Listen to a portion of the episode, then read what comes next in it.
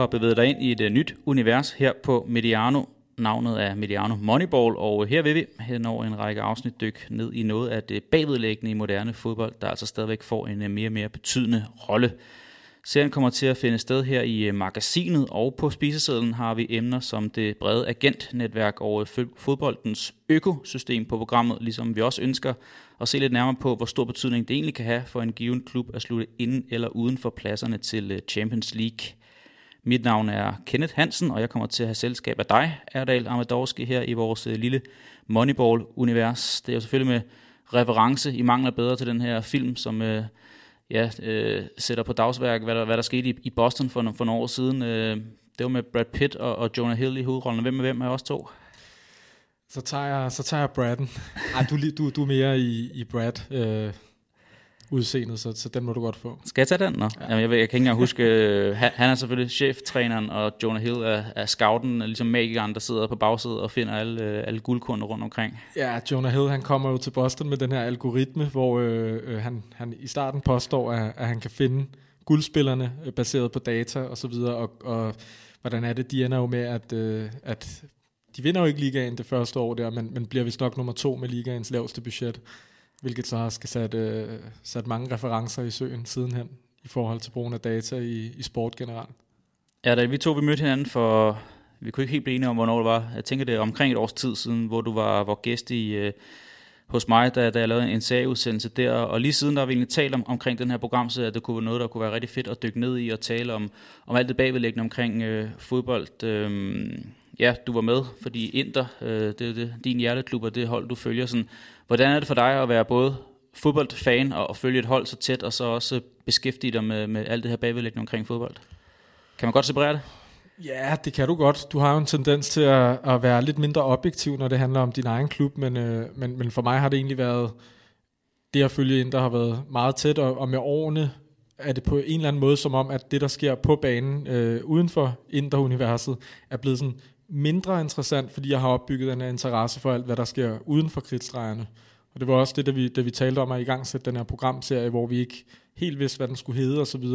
Øh, fordi det er alt det, der sker uden for banen, med referencer til, hvordan påvirker det så, hvordan en trup bliver bygget op, eller øh, de spillere, der nu er på den. Øh, og, og det var også der, vi talte om det her med, Jamen det er ikke fordi, vi skal tale om Moneyball som i, i Boston-casen, men, men det er mere fordi penge er, er nok den, den fællesnævner, når vi taler enten agenter, sponsorater, økosystemer, øh, selv, selv når vi skal tale øh, akademier en dag, jamen, så er det de penge, som der bliver investeret i det, fordi det lige pludselig er blevet en guld, guldgruppe, som er det bærende. Hvad med i forhold til øh, CA Inter i den her sæson. Har du lagt øh, champagne på køl i forhold til, og det bliver Inter, der, der vipper Juventus og pinden efter ni mesterskaber i streg? Ah, nu beder du mig om at lave øh, verdens største jinx her øh, direkte i æderen, så... Øh, vi kan klippe Ej, jeg, vil, jeg vil sige, jeg har kigget, jeg har kigget på, på champagne-udvalget, men, men den er ikke helt på køl nu. Okay, det kan den komme efter på runder måske, hvis det bliver ved med at udvikle sig den måde, der er gjort til indtil nu. Øhm, Ja, du, du nævnte lige der før, altså, for jeg synes også, det er interessant. Jeg har også begyndt, øh, har også fulgt fodbold, siden jeg kan huske, altså i måske 30 år nu har jeg været fodboldfan, øh, så begyndt at arbejde med fodbold inden for de sidste 5-6 år. Sådan Jeg synes, det har været sværere for mig nu her, selvfølgelig også et ekstremt år med corona og sådan noget nu her, hvor man, men det har været svært for mig at lette op af sofaen derhjemme over en, en flot, flot scoring, altså at blive begejstret på samme måde, fordi jeg begyndte at beskæftige mig med det bagvedlæggende med fodbold. Jeg laver også noget omkring VM i Katar, der er altså nogle omkring skyggesiden omkring fodbold, så man er ligesom begyndt at blive man får flere og flere lag på, der gør, at, at selve fodbolden, det rene i fodbolden, det bliver, altså det, det bliver sværere og sværere for mig at lade sig begejstre. Kan du, kan du øh, følge, øh, har du sådan en snært af det også? Helt, altså helt sikkert, og, og øh, jeg, jeg ser måske lige så meget som før, men, men jeg ser bare en mindre procentdel af det samlede udvalg, der er lige nu, og, og det er jo en af pointerne også til, at vi taler om det her. Altså fodbold er jo blevet eksponeret i en grad, som... For det som kastet i hovedet, altså det gør man virkelig. Præcis, og, og det er jo ikke kun, øh, fordi du har et abonnement, hvor du kan gå ind og se alle kampe, men du kan også, hvis du har hele dagen, gå på YouTube og se alle øh, kampe igennem fodboldhistorien, og, og, og det, altså, du skal jo bare scrolle dit Twitter-feed, så har du jo set top 10 mål, øh, sådan helt tilfældigt, fordi folk poster. Øh, så, så jeg tror ligesom, vi får det i, i nogle andre formater, og i nogle andre bidder nu end før, hvilket gør, at man måske ikke på samme måde bliver begejstret over hver enkelt kamp. Øh, sådan, sådan, hvis jeg tænker 10 år tilbage, så var det øh, død og pine, når man skulle se hver eneste top 4 kamp i, i Premier League sådan har jeg det ikke helt mere, øh, hvilket på sin vis er ærgerligt, men, men, øh, men, men så har man jo fundet interessen i, i alt det andet. Og det kan også være, at det er bare fordi, vi er blive gamle kende. Jamen det kan også godt være det, fordi der er alt muligt andet, der er sjovt. Det er interessant det der med at, at prøve at huske tilbage på, hvordan konsumerede du fodbold, da du var, altså vi begge to i, i, i midten af 30'erne også to, mm. altså hvordan gjorde man det, da vi var 15 år, måske endnu tidligere, der kan jeg da huske, at det var det der med at måske selv bruge lørdagen og søndagen på at spille fodbold i haven med vennerne, og så hoppe ind, øh, måske nogle gange bare på tekst-tv, for altså så sad vi nogle gange og brugt halvanden, to timer, vi sad og fulgte kampene på tekst-tv, og så kom der den der øh, med delay, 5-6 minutter, tog det for ham på tekst-tv at taste ind, der var blevet scoret en eller anden kamp i England, og så, så donkede den ind, og så sad man og blev begejstret over det. Ikke? Altså det var, det var simpelt, ja. simple living dengang i forhold til, hvad det er nu her. Jeg tænker også, at der kommer til at være en udfordring i forhold til de næste generationer af fodboldelskere. Altså, min, min kærestes fætter, han fylder 13 nu her. Den måde, han ser fodbold på, det er, at han efter kampen af, spillet går ind og siger, okay, der er blevet scoret i 11., 34. og 74. minut, mm. og så tager han simpelthen sin uh, Apple TV scroller og scroller frem til de, og så ser han uh, de tre mål, og så har han ifølge ham selv set den kamp, der endte 2-1. Ikke? Altså, det, det er ret ja. vildt at tænke på det er en helt anden måde at gribe det an på, end, end ja, for 20 år siden måske.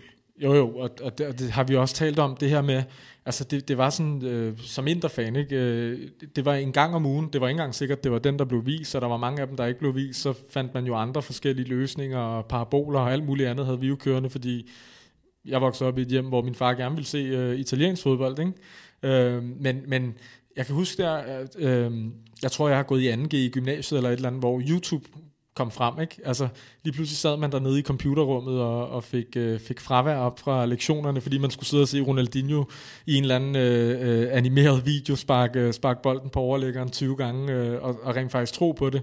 Lige pludselig så man en kamp i weekenden, men du kunne så gå ind dagen efter og se samtlige mål fra hver liga. Altså jeg tror, timer, jeg har brugt om mandagen på bare at se samtlige mål fra top 5 ligaer, dengang man, øh, man ikke havde børn, som så skulle tage sig til. Så, så, så det udvalget er bare et helt andet nu, og, og ikke nok med dengang, at du bare kunne se highlights, så kan du jo nu bare på de fleste tjenester, eller du kan i hvert fald købe dig til en eller anden form for løsning, der giver dig adgang til det hele. Hvis vi skal tale om, omkring kommersialisering og det her med, at der er kommet et, et stigende udbud i forhold til, at man får kastet fodbold i hovedet, både fodboldkampe, men også alt andet omkringliggende, så træningsvideoer, om det er altså spillere, der, der optræder i kommersielle henseender for, for partnere for de respektive klubber og sådan noget. Altså, er det også et udtryk for, at vi er blevet ældre, at vi er blevet mere, øh, at vi repræsenterer en, en, en aldersgrænse, øh, der gør, altså jeg tænker, da jeg var 20 år gammel, der min fredag til søndag, udover at få nogle øl, det, det gik med, at simpelthen fjernsynet kørte hele tiden med fodboldkampe, og jeg kunne hoppe fra den ene til den anden, og jeg kunne ikke få nok. Altså jeg kunne ikke blive mæt af en fodboldkamp, om det så var øh, Zaragoza mod øh, Valladolid, så så jeg den alligevel, fordi den blev vist på tv. Ja. Det kan jeg selvfølgelig ikke længere på grund af både noget arbejde og noget familie, der også gør, der sætter nogle stopper for det, at, at, at livet var nemmere dengang. Men, men findes de stadigvæk, tror du, dem på 15-20 år, der stadigvæk konsumerer fodbold på den måde? Ja, det, det gør de nok. Det gør de nok, tænker jeg. Men, men altså, for vores vedkommende er det jo både med, at der kommer alt muligt andet ansvar, men altså, den her mæthed, jeg snakker om, det er ikke for at være sådan pladerromantisk i forhold til, at jeg ikke synes, det skal være sådan her. Jeg synes bestemt, det skal være sådan her. Der er et kæmpe udvalg af kampe. Dem, der vil se dem, de ser dem, og dem, der vil betale for at se dem, de betaler.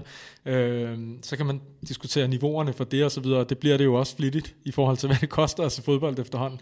Men jeg tror, en, e-, e-, sådan en kongstanke med hele den her programserie er jo også lidt at sige, der er en masse øh, ting, der bliver vendt og drejet i forhold til nu kalder jeg det ægte fodbold, du ved, det gamle uh, early 90s uh, øh, uh, øh, British, i forhold til nu, og, og, og, og hvor man kan sige en masse mere plastik, eller reklamer, eller annoncer, men, men sådan, det faldende punkt for mig med det er, at vi læ- altså jeg har læst den her artikel, hvor der er lavet en undersøgelse, der viser, at spillernes lønninger er steget med 1500% i Premier League over de sidste 20 år. Og du så må der, læse et par gange overskriften, og ikke tro, det var en trykfejl. Det er det. Altså, jeg, må, jeg måtte virkelig gå ind og prøve at kigge på transfermarkt og så videre, og bare lige baseret på de største stjerner sige, at kan det virkelig være niveauet?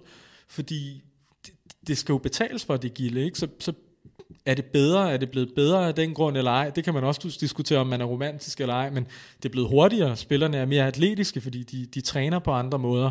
De spiller i længere tid. Ronaldo lige nu, Zlatan, øh, vi har mange eksempler på offensivspillere, der bliver ved længere og længere, fordi det er bare, det hele er blevet trænet på en anden måde, og struktureret på en anden måde. Øhm, så, så det er jo det, vi ligesom også betaler mere og mere for, og som også gør, at der er nødt til at komme de her øh, andre sponsorater og så videre ind i, ind i fodbold.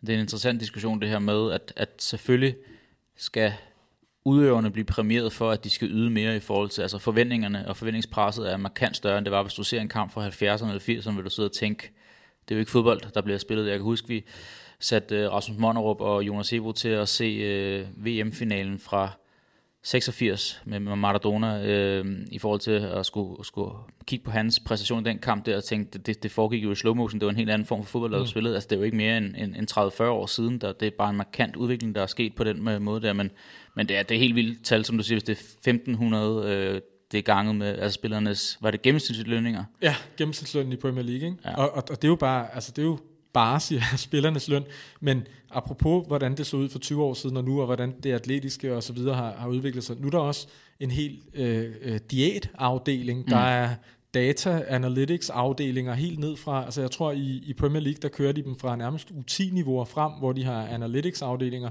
Altså det, det er et helt andet maskineri, der skal, der skal køres rundt, og, og, og, og som er meget dyre, men som så også sådan, det har jo også vist sig skrøbeligt her under corona, fordi indtægtskilden var på et tidspunkt på absolut minimum. Ikke? Altså det var, det var nærmest de her tv-penge, der holdt øh, båden kørende. Nå, det var lidt øh, løs snak om alt muligt, men det bliver egentlig også lidt øh, den gennemgangende tese i den her udsendelse, fordi at det er som sagt en programserie, vi har tænkt os at lave den her Moneyball-serie, hvor vi fra afsnit til afsnit vil dykke ned i en hel masse ting. Er der i vores pitch til øh, den øh, store, der fyre her hos Mediano, Mediano chefredaktør Peter Brygman, der havde du meget flot øh, udformet sådan en PowerPoint-præsentation. Skal vi prøve at gå et par af de øh, emner igennem, fordi det var sådan 12 nedslag, vi havde lavet, der kunne være interessant at lave måske en særskilt øh, afsnit omkring. Øh, skal jeg rise op, eller, eller vil du? Det, kan du, det må du gerne kende. Vi skrev noget omkring, at, øh, at et afsnit om, om ejerskaber, det er også noget, der er begyndt at fylde rigtig meget i moderne fodbold, måske ved øh, entreng af Roman Abramovic i midten af nullerne i Chelsea, så er det egentlig eskaleret derfra. Der var noget omkring øh, ja, transfermarkedet, som du også nævner, mm. både med lønninger her. Der er også sket noget på, på transfersummerne, og transferagerende også i forhold til, øh, ja, leder over til noget nyt agenter, i forhold til, at, at man ser mange agenter øh, sende spillere samme øh, vej, enten til samme klub, samme liga, eller klubber, der begynder at arbejde sammen via agentnetværket også der. Ja, og så hele den her Bosman-regel på et tidspunkt, i, som, som ligesom følger den her kommercialiserings-timeline, i forhold til hele det her fri transfermarked, hvad det også har gjort for lønninger og så videre. Ja, man kan jo sige, spillere er jo langt højere grad blevet sådan enkeltmandsvirksomheder nu her, og så sidder de med et, øh, et bagkatalog af kloge folk, som der kan rådgive dem omkring, og så laver de altså planlægning 10 år ud i fremtiden ja. og sige, to år her, så skal du stige til lønniveau øh, trin et eller andet, og ja, ja. så tre år her, og ja. så skal du et trin højere op i, i løn og sådan noget, ikke? Jo, og apropos nu, nu laver vi en afstikker her midt i din, din opremsning, men jeg læste faktisk omkring Donnarumma, som, som jo har kontraktudløb til sommer fra Milan, Øhm, altså 22 år, måske en af verdens bedste målmænd lige nu, og måske det største målmandsprospekt øh, i, i meget, meget lang tid. Mino Raiola, som er hans agent, kræver mellem 20 og 30 millioner ikke til Donnarumma, i hans fee, for at vælge den klub, Donnarumma nu rører til. Ikke? Ja. Altså, det er niveauet for, det, det, det er en meget god kobling af det her med både fri transferpenge, men også øh, agenternes, hvad kan man sige, økosystem lige pludselig. Jamen så også, jeg tror det var min klub, Arsenal, jeg følger tæt, altså at de har med en agent, det er ham med det forfærdelige navn, jeg ikke kan, kan udtale. Øh, Kia.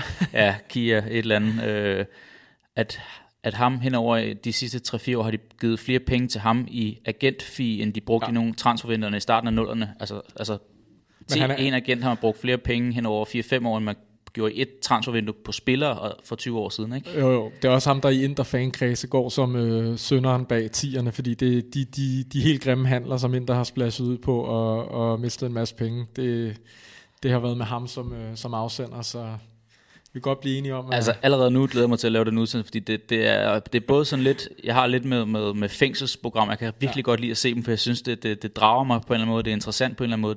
På samme måde har det med agenterne, det er noget, jeg egentlig øh, forkaster øh, ret langt hen ad vejen, for jeg synes, det, de opfører sig ufatteligt griske, har ja. gjort ikke noget godt for fodbolden, men, men det er bare alligevel et, et ufatteligt interessant univers. Ja, men, men, men så har jeg det også sådan lidt, det er et produkt, det er inden for, inden for, altså jeg ved godt, der er dukket en masse hæslige netværk op i, i nogle ulande, hvor, hvor, hvor spillerne det bliver troet, men øh, det, er vel ikke, det, det er vel ikke meget anderledes end alle mulige andre markeder. Du har et produkt, og, som du rådgiver for. Spillerne har jo ikke en, en altså i de, i de her tilfælde, vi taler om på den store kling, de har jo ikke en pistol for panden.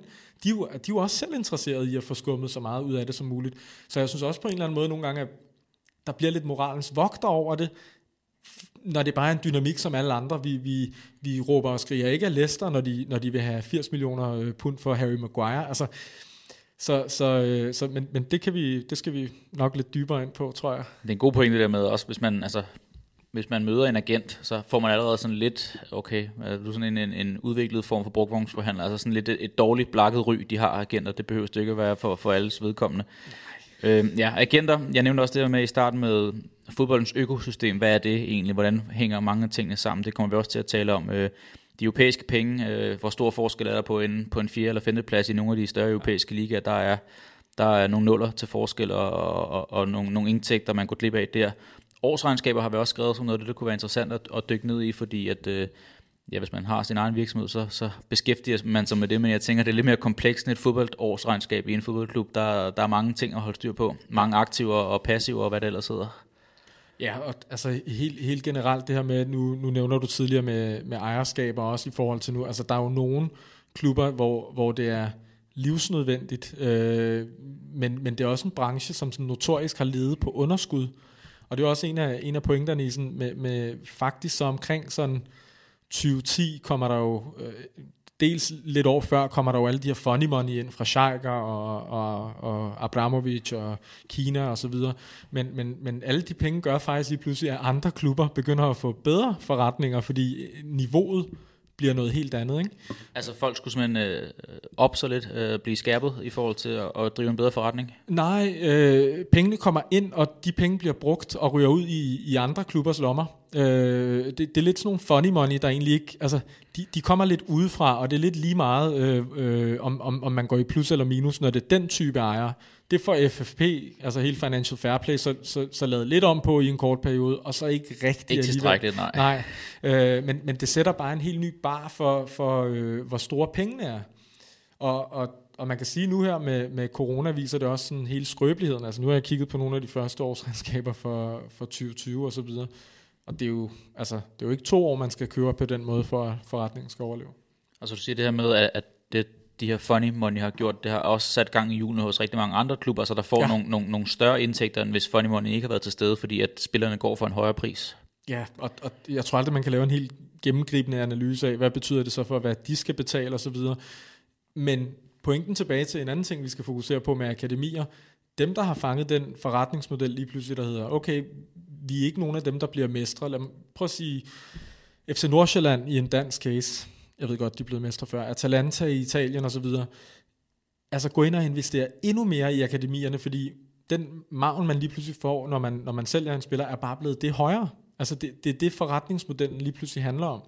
Øh, og, og jeg tror, der er flere og flere klubber, der kigger den vej, hvilket også kan være lidt skadeligt for spillerne, for vi har også set et, en masse eksempler på, at klubberne bare øh, har, har, har mange flere spillere på, på lønningslisterne, øhm, og, og derfor ender de med at blive sådan udlejet frem og tilbage, fordi de bliver sådan nogle jackpot øh, øh, eksempler. Ikke? Måske den ene udvikler sig helt rigtigt på udleje, og så kan jeg sælge ham videre. Jeg har egentlig ikke tiltænkt ham en plan. Chelsea er et ja, godt Chelsea, altså på, med, var det nogle af 50 øh, spillere ja. registreret som, som førsteholdsspillere, og så havde de vel 20-25 udlejet til, altså, hvor man ikke regnede med, at mange af dem skulle tilbage at spille på første hold, man egentlig bare var tænkt på en udlejning igen, når sæsonen forbi. Det, det jo er en, en, en, en trist skæbne for den enkelte spiller, men har jo egentlig også vist sig nogle gange at blive ret rentabel for dem. Altså det har været en, en god forretning for Chelsea, så de tænker nok ikke, altså de ryster nok ikke på hånden omkring det. Nej.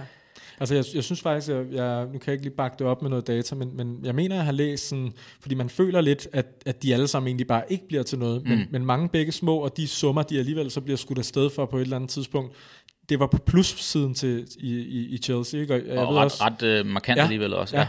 Sådan har jeg også læst det. Inter har jeg det også, fordi Inter har været sådan en af de klubber, der rent faktisk sagde ja til en Financial Fair Play-aftale, og var underlagt i midt-tierne de her tre år, hvor de skulle, skulle skabe plus øh, på bøgerne i forhold til øh, transferindtægter, udgifter osv. Og de kørte bare en model, hvor hver sommer, der, der solgte de de her ungdomsspillere for 5 millioner euro her, og 3 millioner euro her, og så videre. Ikke? Det, der, der går sådan lidt mere taktik i hele det her med, med indtægt øh, og udgift.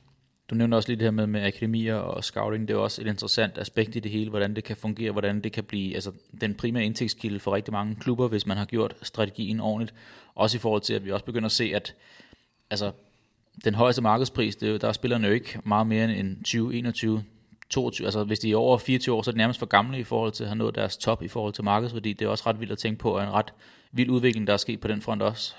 Ja, altså helt sikkert, og, og du kan se de her Atalanta-cases, hvor de nærmest skyder spillere afsted til meget, meget høje summer, inden, inden de har spillet fem førsteholdskampe, eller hvor de har haft tre indskiftninger. Altså det er det der med at fange guldet, inden det koster 100 millioner euro. Ikke? Og, og der har været mange cases, hvor folk er villige til at betale måske 40 millioner euro, og der offloader du ligesom risikoen som Atalanta ikke? Øh, øh, til, til en god sum penge, hvor, hvor de store klubber, der køber for de penge, de, der er så noget arbejde for, at de, de når den værdi, ikke, og indfri den værdi igen. Men, øh. men det er også bare vildt, at, at bare Atalanta eksempel med Dejan Kulusevski, altså udlejer ham til, til Parma, blive købt af Juventus og har ikke spillet en førsteholdskamp for Atalanta, vel? Men, men alligevel, man er derhen, hvor Atalanta, eller Juventus gerne vil gøre det, fordi ellers kan han risikere at blive dobbelt så dyr om to sæsoner, altså så, og så lader man til at betale 40 millioner euro for, men det er alligevel en, en lille portion penge i forhold til, hvad man kunne nemlig betale om et par år. Præcis. Det, det, det, det, ja, det er i sig selv ret øh, obskurt og, og voldsomt. Øh. Erdal, vi har lige fået ridset et par af de emner op, som vi vil dykke dybere ned i, og det skal nok blive sådan lidt mere struktureret af nogle af de her udsendelser fremadrettet i forhold til at vælge et specifikt emne, fordi i dag der bliver mere sådan en, en overflyvning og en varedeklarering af, hvad vi har tænkt os, og tankerne bag hele den her programserie her. Øhm, Grunden til, at du også er med, det er selvfølgelig fordi, at, øh, ja, som vi har været inde på, at, at du udover at have en passion for Inter og har fulgt fodbold igennem årtier, så har du også både læst og skrevet omkring øh, fodboldøkonomi og, og kommercialisering af fodbold. Øh, kan du sætte bord lidt på, sådan, hvad du, var du læste og gravede i dengang? Ja, altså det startede faktisk øh, med sådan helt naturlig interesse for, for sportsmarketing i min, i min tid i CBS. Og jeg tror, jo dybere man kommer i det her, og det er jo det, vi gerne vil prøve at sprede lidt ud til, til lytterne nu, øh, hvor mange af de her links, hvor mange af de ting, man nogle gange tænker er uforklarlige, hvor meget der egentlig ligger bag dem alligevel. Øhm, det kan være alt fra, ja, nu bruger jeg en Aaron Ramsey case, ikke? Hvorfor, hvorfor, er, hvorfor går han til den løn, når, når man om, om 50 år kigger tilbage på de bedst lønnede fodboldspillere i, i, i verden i 2021? Hvorfor er Aaron Ramsey helt derop, når du så kigger på hans stats? Det er jo helt den her dynamik med, med fri transfer og så videre, men, men vi ser også en case som det her med, med Arthur og Pjanic byttehandlen. Igen, om 50 år vil det se ud som om, at de blev solgt for, hvad var det, 70 og 80 millioner euro. I realiteten var det en byttehandel med, med 10 millioner euro over, ikke? Øhm, men, men, men den var ind, og, og også det her med sådan, det kommer vi tilbage til, og, og kommer også til at lave en, et helt afsnit om, om, om den slags, men hele Nike og Adidas øh, fremtoning og, og betydningen i, i den krig i forhold til, til, til fodboldens udvikling rent økonomisk og, og kommercielt, og hvor meget det alligevel fylder. Øh, så er der kommet mange flere spillere på, på sidenhen, men, men jeg, jeg fandt en naturlig interesse i, i den slags.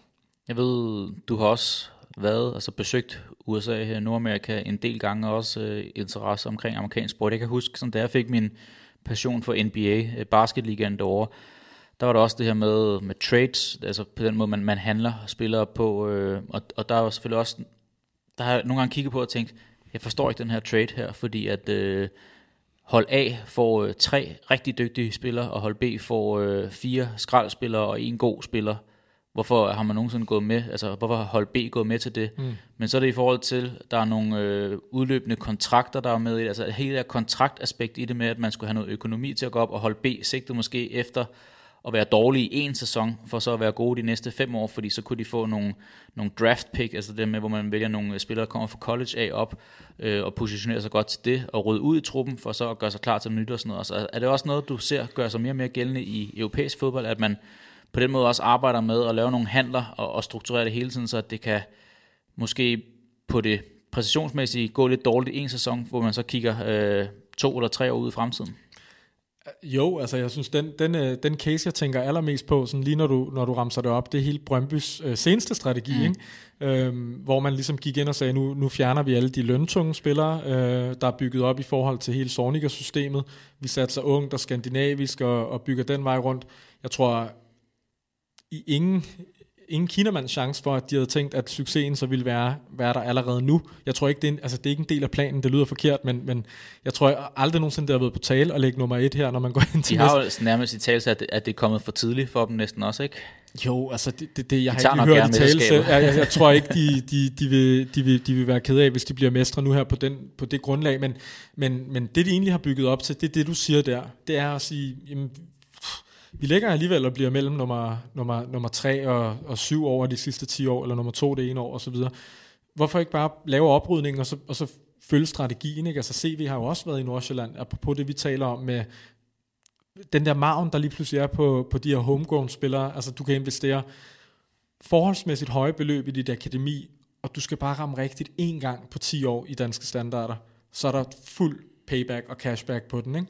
Øhm, og, og, og de har nok ikke set sig selv i en position til alligevel at, at lige kvalificere sig til Champions League, som er den helt store gulderod. Så, så hvad den, hvad den, hvad den, hvad den, øh, hvad den næststørste kamel, du ligesom rider på, ikke? Og, og, men, men at succesen så følger med, det er, jo, det er jo et helt sportsligt aspekt, vi ikke behøver at komme ind på nu her, men, men jeg synes egentlig, det tegner meget godt. Og så en anden ting, jeg har også været lidt inde på det, men hele det her taktiske game i, i nordamerikansk sport, det er jo ikke på samme måde i forhold til trades, og, og det er meget de samme hold, men jeg synes Financial Fair Play begyndte at gøre det. Altså når vi taler om det her med, lige pludselig skulle klubberne spekulere i, at hvis de solgte de her øh, hjemmedyrkede talenter, jamen så talte det mere, end hvis man bare solgte en, man havde købt til 30 millioner euro for under den pris. Altså hele, hele øh, altså, øh, økonomikontoret og sportsdirektørens rolle har bare ændret sig markant øh, i forhold til, hvor meget man egentlig skal stå på mål for, og hvor, hvor meget klubbens sådan, bæredygtighed skal, skal, kunne, skal kunne drives. Jeg synes, det her eksempel med Brøndby er rigtig interessant, fordi at, øh,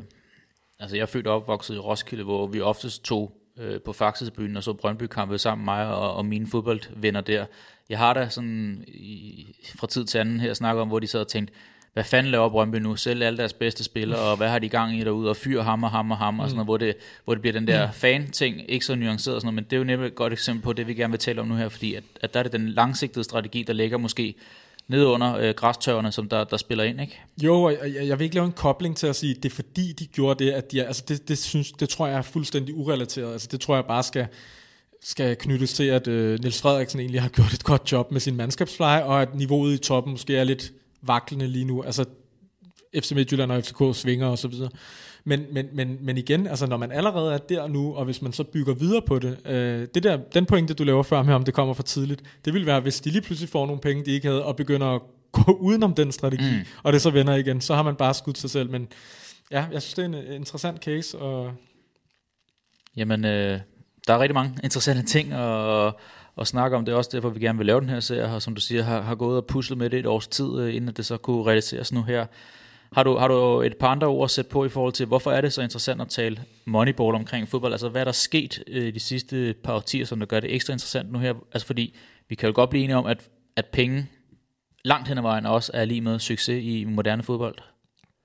Jo, det kan vi, og, og, jeg, og jeg tror, altså sådan, øh, de sidste 10 år er det lige pludselig også blevet, jeg tror fodbold har været meget sådan prestigeprojekt, ikke? Altså det har ikke med sheikpenge og, og gaspenge og så videre, men, men det har været de rige øh, øh, købmænd og, og forretningsdriver, altså helt tilbage til Juve og, og Fiat og, og, og mange andre klubber, øh, især i Sydeuropa, vi, vi ved med både Real Madrid og Barcelona, det har bare været notoriske røde tal, og øh, altså Øhm, alligevel har det fået lov at overleve, fordi det jo også er kulturinstitutioner, så, så de har haft uendelig kredit i bankerne, og man kunne ikke forestille sig, at Real Madrid kunne konkurs. Og nogle af de her twister med, at så køber kommunen træningsanlægget ja. og, og forærer det væk dagen efter og sådan noget. Ikke? Ja. Præcis, fordi når vi er oppe i den liga, jamen så, altså Real Madrid er måske den største øh, turistattraktion, eller attraktion ved byen Madrid overhovedet og, og det samme næsten for fodboldklubben Barcelona i og Barcelona. Og global brand, altså alle kender Præcis. Real Madrid og Barcelona. Altså hvis du spørger alle på gaden, så kender de til de to klubber, ikke? Præcis, og, og, og,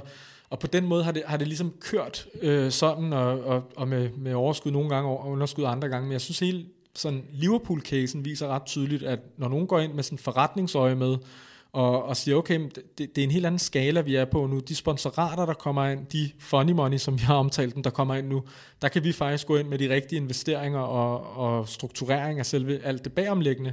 Øh, gå ind og skabe en, en profitabel forretning, og de har jo øget øh, værdien af Liverpool med et par gange. Nu skal jeg, nu skal jeg passe på, jeg ikke, øh, den har jeg ikke lige forberedt mig på, men, men, men det har været en rigtig god investering. Det er ikke, øh, det er ikke noget, vi før har set. Og tv-pengene er selvfølgelig også en kæmpe øh, faktor i det. Ikke? Det er nærmest også en, en udsendelse for sig selv. Øhm, at jeg sagde indledningsvis, at vi to kommer til sådan at være markerpej det her, men i dag er vi faktisk ikke helt alene, selvom vi alligevel er det i studiet, men øh, jeg talte for et par dage siden med øh, Kenneth Kortsen, der er så specialist inden for det her sportsbusiness, både har holdt foredrag, øh, skrevet bøger omkring det her emne, og også interesserer sig rigtig meget om det. Han vil også gerne være med øh, sådan i levende liv fremadrettet, men øh, den her gang, der bliver altså via et par, par bidder, vi har klippet ud omkring øh, samtalen, jeg havde med ham for et par dage siden. Øh. Skal lige prøve at tage et, øh, et, et klip fra ham, fordi der kommenterer han lidt på, øh, ja, hvor han egentlig ser, at, at det hele det startede omkring øh, kommersialisering af fodbold.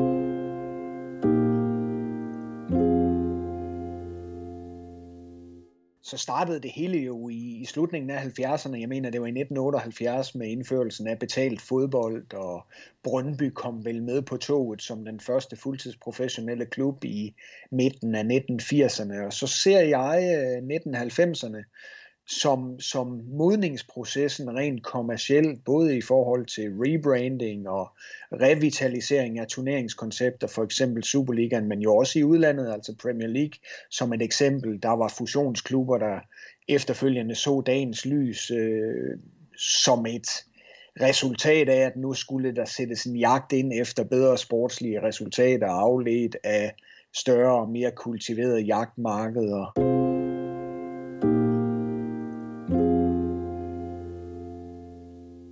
Der, som du kan høre her, så øh, riser Kenneth et par, et par ting, et par interessante ting op i forhold til, øh, hvad han ser på, som har været sådan uh, gennembrud for kommercialisering af fodbold, også at man måske har flyttet fodbold over bare at være sport til at være en, en industri, som vi kender den af. Du har også sådan arbejdet på en timeline selv omkring uh, nogle nedslagspunkter i forhold til, hvor det virkelig har taget fart, og, og, og fodbolden er blevet det kommercielle uh, monster, som det nu er nu her. Ja, altså jeg tror, at du kan jo ikke tage sådan en dag, som har været skilsættende, men jeg tror alligevel, at, at VM i 1994 i USA, du kommer også selv lidt ind på det, de, de gør bare tingene anderledes i USA. Hvis, øh, jeg kan i hvert fald huske første gang, jeg selv trådte ind på, på Madison Square Garden, det der consumer, øh, øh, nu kalder jeg det bare lige helvede, man bliver udsat for med, med alle mulige indkøbsmuligheder, men, men det er jo nærmest imponerende, når man tænker over, at det nærmest er at saraffenland er, af, af, af madboder og, og et indkøbscenter midt i en, i en sportsarena. Man ikke? glemmer næsten sporten, når man er til det. Altså også når man har været måske med sin... Jeg har været med min bedre halvdel, der ikke ja. er specielt sportsinteresseret. Hun nød næsten oplevelsen mere, end jeg gjorde. Altså, og jeg havde præcis samme op. Altså, jeg har ved Gud aldrig været sådan mega interesseret i basket. Jeg synes, det er underholdende og så videre, men, men jeg sad faktisk nærmest og kiggede mere rundt i arenaen. Mm. Men, men det er jo det, de kan. Lige pludselig fik man placeret VM derovre, og det, det var jo egentlig ikke sådan... Det var, lidt, det var et lidt... Øh, øh, dengang sådan lidt anderledes valg. Altså det, det var ikke særlig oplagt, hvorfor skulle det lige pludselig derhen, hvor det kun havde status som femte eller sjette største sport. Men både for, for, for fodbolden, tror jeg, det er, at man så det i det format, som amerikanerne nu kan gøre det til. Man fik McDonald's, Mastercard og de helt globale spillere med på, på nogle, nogle, nogle sponsorater. Der tror jeg, at der er rigtig mange, der har, der har kigget rundt og tænkt, okay, fodbold som, som, som, som kommersielt produkt har bare et helt andet øh, potentiale, end vi lige går. Og, og jeg har faktisk også læst et par gange, at, at det var ikke helt så tilfældigt igen. Altså, der har været nogle kongstanker i FIFA omkring, at det her var et, var et øh, startskud til at gøre det. Udover det, så, så var det jo også en, en mulig måde, man kunne få åbnet et marked op på, der er meget, meget forbrugerparat. Ikke? Jeg ved faktisk, at, at, at vores gode ven, Kenneth Korsen, har også et, et par betragtninger omkring det her VM i 94. Også noget, der ja. nævner, at, at, at FIFA havde egentlig også set det som en mulighed, en, en opportunity, som man måske kunne åbne op for et nyt kontinent, som der, der har nogle muskler, ved vi. Øh, lad os lige prøve at høre lidt, hvad, hvad Kenneth han siger omkring den her slutrunde tilbage i, i starten af 90'erne.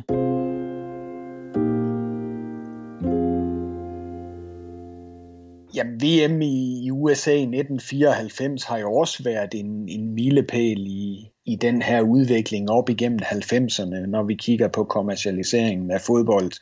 Fodboldudviklingen i USA på, på daværende tidspunkt, altså lige inden øh, VM blev afholdt i 94, bare jo præg af, at øh, The North American Soccer League, eller NASL, var, var øh, død, og, og så øh, havde man set, at særligt OL i 1984 var en milepæl for kommersiel udvikling omkring sportens mega-events, øh, ikke bare på amerikansk grund, men på global øh, grund.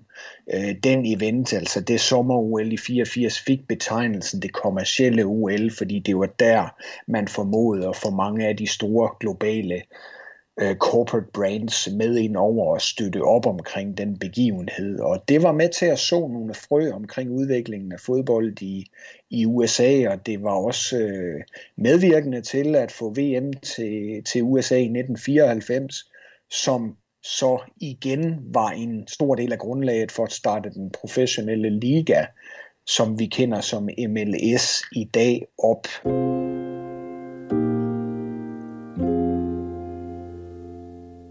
Ja, som vi kan høre her, så nævner han altså lidt omkring øh, udviklingen i USA, også øh, hvordan at den egentlig VM endte med at blive en redning for, for den liga, der hedder MLS, nu her hedder øh, NASL tidligere, at den måske stod til at, at dreje nøglen, fordi at, at der var ikke skub nok i det, du nævnte også der med, at fodbold, soccer, som de kalder mm. det, var måske femte eller sjette valg i amerikaners bevidsthed.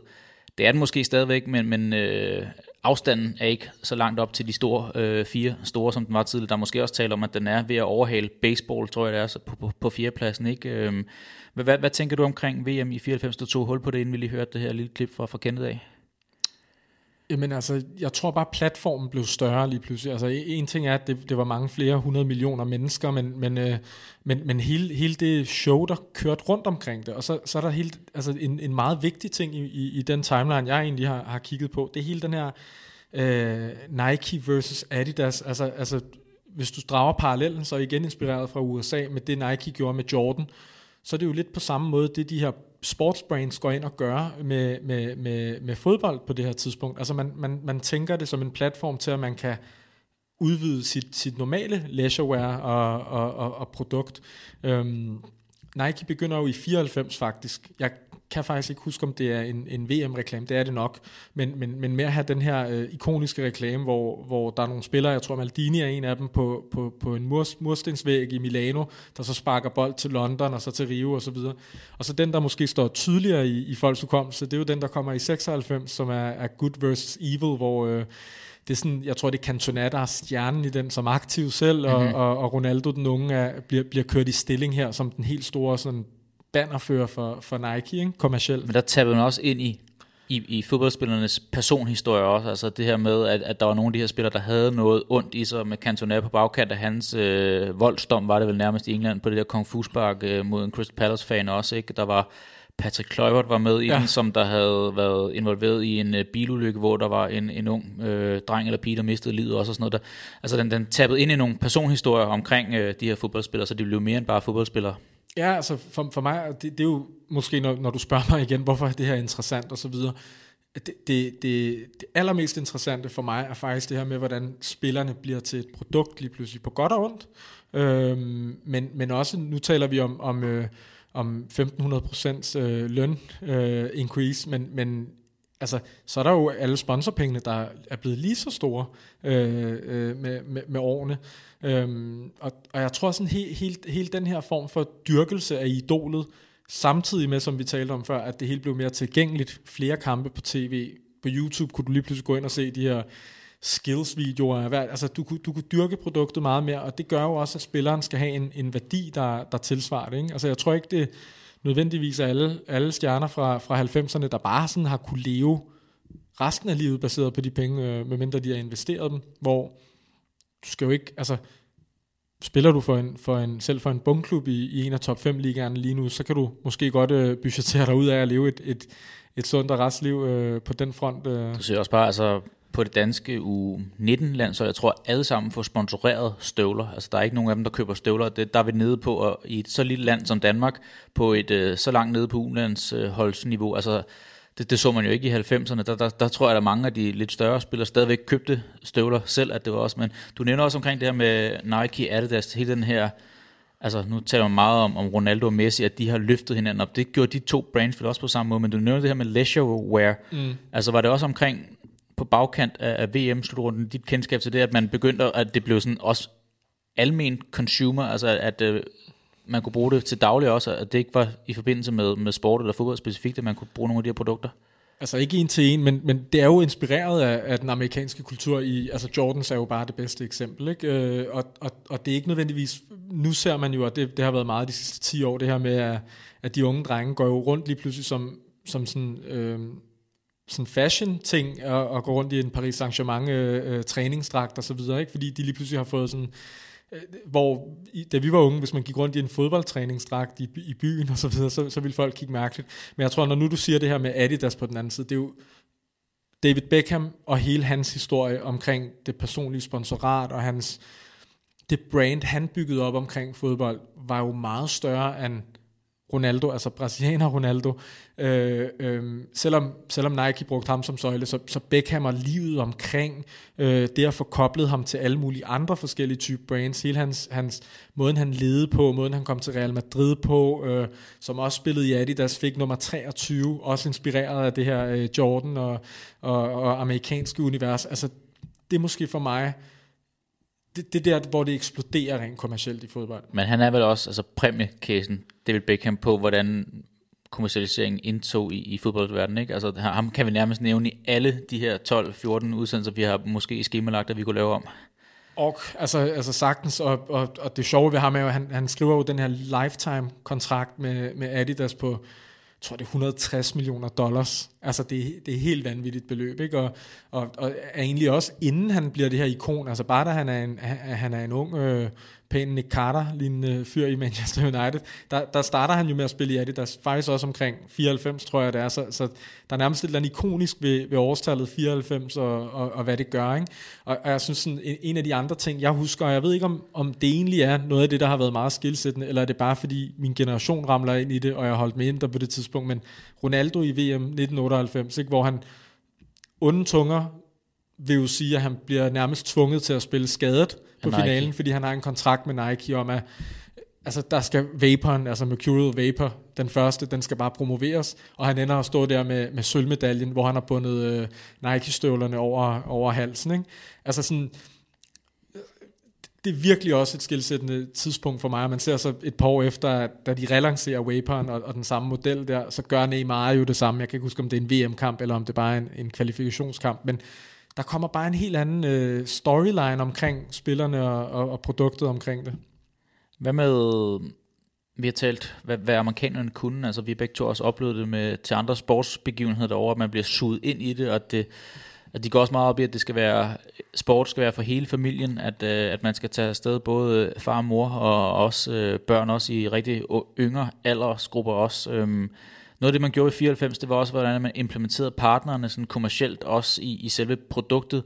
Det var den første slutrunde, hvor man havde øh, klokken hele tiden op i venstre hjørne, så man, altså, man kan ikke se en fodboldkamp nu her, uden at have den der klokke. Og jeg kan huske, Nej. da corona brød ud, da diverse streamingtjenester begyndte at vise gamle finaler og gamle kampe, hvor at, at der poppede den kun op sådan hvert kvarter, eller sådan noget, hvor den viste en stilling, og, og hvor lang tid der var spillet kampen. Det var, det var helt mindblowing for, for hovedet, altså den ja. ikke var der hele tiden op, så man kunne se, okay, der er spillet 18 minutter, der er spillet 34 minutter, der er spillet 41 minutter nu her, ikke? Og de havde ikke engang iPhones foran sig, så nej, nej, nej.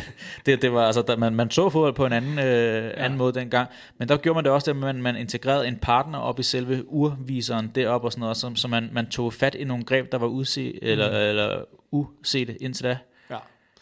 Hvis du skal lave en parallel til det i dag, så vil det jo, altså du ved, vi bliver rent kommercielt meget inspireret af det, der foregår i USA, fordi de bare har været nogle, nogle, nogle år forud, øhm, og, og det er jo heller ikke... Altså, Hvad er det, der gør det, som du ser det? Altså, hvorfor? de, de, det er bare så innate derovre, altså hele, hele den her branding og marketingkultur og er, er, bare, er bare så dyb derovre. Øhm, og, og du kan også se den her, altså Liverpool-casen er en af dem, hvor, hvor nogen har tjent allerflest penge, eller øget en klubs værdi med allermest fra det niveau, den var på. Men er det noget med det her liberale erhverv, og med den måde at se det på, altså at det, det vejer så tungt derovre, som det gør? Jeg tror bare, at, at, at, øh, at de har ligesom været på forkant på andre sportsgrene. Jeg synes, jeg så på i hele den her Save the Last Dance øh, dokumentar omkring øh, Michael Jordan. Jeg var faktisk, nu har jeg ikke fulgt basket sådan, så tæt, men jeg var faktisk overrasket over, hvor dødt, eller, eller sådan, hvor, hvor, hvor, hvor sløjt produktet så ud i, i før sådan, øh, midt 80'erne, tror jeg det var. Ikke? Altså, man ser de her øh, haller i, i Chicago i starten, hvor jeg tror ikke engang, at, at, at at øh, NBA-holdet der er sådan voldsomt prioriteret i forhold til de andre, der bruger hallen. Og så det, de gør omkring det med, med, med de her masterminds marketingsmæssigt, og, og, og, og skaber bare et univers og en, og, en, og en dynamik. Du kan også se, jeg ved godt, det er det største event sportsmæssigt, Super Bowl-finalen, ikke? Men, men, men, men det er virkelig det er virkelig gennemtænkt i forhold til, okay, der er corona, hvordan skaber vi stadig et produkt? Det ser jeg jo ikke tilsvarende i Champions League-finalen sidste år, vel? Og de, jeg ved ikke, hvad der gør det. De, de, de, er bare, øh, de er bare lige lidt længere på den front, eller tænker større må, måske, og så, og så kan, kan det faktisk bære det.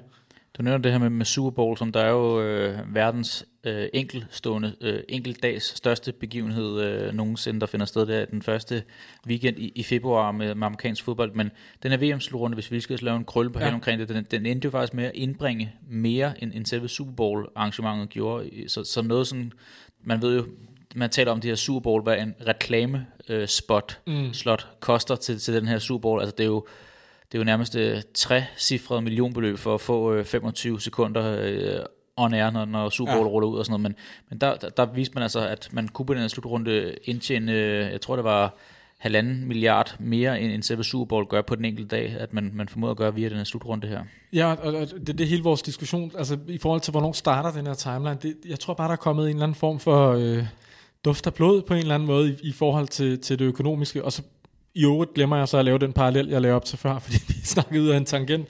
Men det vil jo svare lidt til meget af det, de gør i amerikansk sport, at om et år eller to, lurer mig, om vi ikke begynder at se reklamespots i varepauserne. Mm. Fordi der skal jo hele tiden, hvis, hvis, hvis de her lønudgifter og så videre hele tiden vokser, så skal der også hele tiden findes nye indtægtskilder.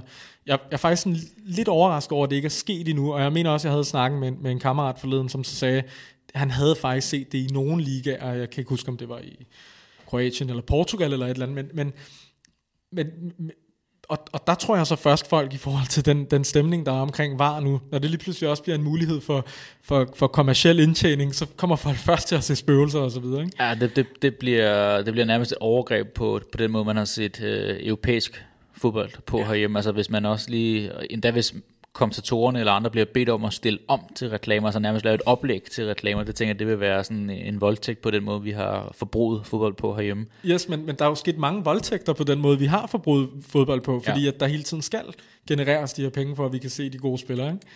Skal vi bevæge os videre på den her timeline, fordi ja, du, du altså, har sikkert nogle andre nedslagspunkter også? Jo, men jeg synes, jeg synes altså det, det sætter i gang, det her med de her Nike-reklamer, det er, så ser vi jo 98 for eksempel, ikke? hvor vi har lige snakket om, hvordan det var, Ronaldo blev kørt i stilling som Nikes helt store kanon. Der er reklamemixen en, der involverer mange spillere. Der er det lige pludselig Brasiliens lufthavn, i, uh, undskyld, Brasiliens landshold igennem den her lufthavn, vi ja. også alle sammen har set, som, som, som står som et minde. Uh, I 2002 laver de jo den her The Cage, hvor, uh, hvor Cantona lige pludselig ikke er spiller, men, men han bliver ved med at være der. Og hele, hele altså 2002 uh, uh, VM, som åbner op, så på samme måde som USA i 94, for hele det asiatiske marked, og, og VM bliver afholdt der, det har jo nok været en, en, en en strategi, der ligesom var en forlængelse af det her med, at man åbnede op vestpå først, og så, og så åbner man op østpå efterfølgende. Ikke? Hvor Men der var også en strategi omkring, for jeg kan huske, mange af de her store nationer på landsholdsniveau, der, der bare de her Nike-dragt, det var meget det samme design, der gik igen, ja. bare med farverne. Altså der var Holland, husker jeg, Portugal, øh, husker jeg også, øh, af andre, der vi lige kan supplere med, men, men jeg kan i hvert fald huske, der var nogle af de her store, store nationer med, med store, store spillere, som der, det var nærmest, øh, det, det var det helt samme design, der ja. gik igen, men det var bare med, med forskellige farver, der passede til, til fladet. Ja. Og det var også en del af en, en, en strategi for Nike. Det er jo nemmere, det er jo nemmere at udvikle på, på en model igennem et år, og så sige, okay, så, så gør vi det. Det er, jo, det er jo egentlig også sådan i dag, ikke? så er det striber og så videre, der forvirrer, men, men egentlig er det ofte de samme modeller, man, man kopierer. Det, altså, det er jo også en eller anden form for masse masse produkt lige pludselig. Ikke? Jamen jeg tænker, det er vel ikke kun for at, at, at lave omkostninger mindre i forhold til lidt design, i forhold til at den skal produceres et eller andet sted, men det er også i forhold til genkendeligheden ja, ja. for forbrugeren. Altså at sige, okay, øh, jeg kan måske ikke lige huske, om det var, om det var Deco, eller om det var øh, Pierre van Hooydonk, der havde den der trøje på, men jeg kan genkende den, om det var en hollænder eller en portugiser, der havde den på. Ikke? Ja, og du kan genkende de linjer, der ligesom på en eller anden, især i landsholdsregi, symboliserer en eller anden årgang ja okay, den har de her syninger, men, men og, og det er jo en, en, en pointe også i forlængelse af det, jeg kan huske, da jeg skulle købe min første øh, fodboldtrøje, det var så i, i, i Danmark, men der, der, der var det sådan et hæfte, hvor jeg kunne sætte et kryds, og så kunne jeg bestille den til min fødselsdag, og så sendte min mor den her slip ind, og der kom en trøje tilbage med, med Ronaldo bagpå, ikke? hvor går du jo online og kører, altså hele det her eksplosionen i dyrkelsen af spilleren, og dermed at få, få trøjer med spillernavne og så videre, det har også bare været en indtægtskilde, der, der er vokset øh, sådan gevaldigt med årene. Det er jo det her med, med online også, altså det er vel også bare en af de absolut omdrejningspunkter i forhold til ja. den digitale verden, altså hvad det åbnet op for, at internet er blevet sådan en integreret del af hjemmene derhjemme. Ja, og det, og det er ligesom en af de næste pointer i forhold til timeline, ikke, som det, det, er lidt, det er lidt sjovt, som, som tilfældighederne nogle gange ramler sammen, fordi man kan sige, nu har vi talt lidt om begyndelsen, og, og Ronaldo og Beckham som sådan de, de mest bærende powerhouses. og så til måske den generation, der er lidt af ved at udløbe nu med, med, med portugisiske Ronaldo, Cristiano Ronaldo og, og Messi, ikke? som også har været på hver sin side, Adidas og Nike. Det er heller ikke tilfældigt. Det, det er måske Altså kunne, kunne Adidas have råd til begge, måske? Jamen, de, de indleder jo forholdet til de her spillere, når de er ret unge, ja. øh, kan man sige. Så, så, så der er også en portion held i det? Altså, det er ja, begge sider. det er sådan, de kunne sagtens have været på den, på den samme side af båden, men ville der så være investeret ligesom tungt i, i brandet for begge to? Ville de have været fremhævet lige så meget? Det, det er lidt pussy ved det er her, at, at øh, de tilbringer jo mest tid på klubholdet i løbet af sådan et år.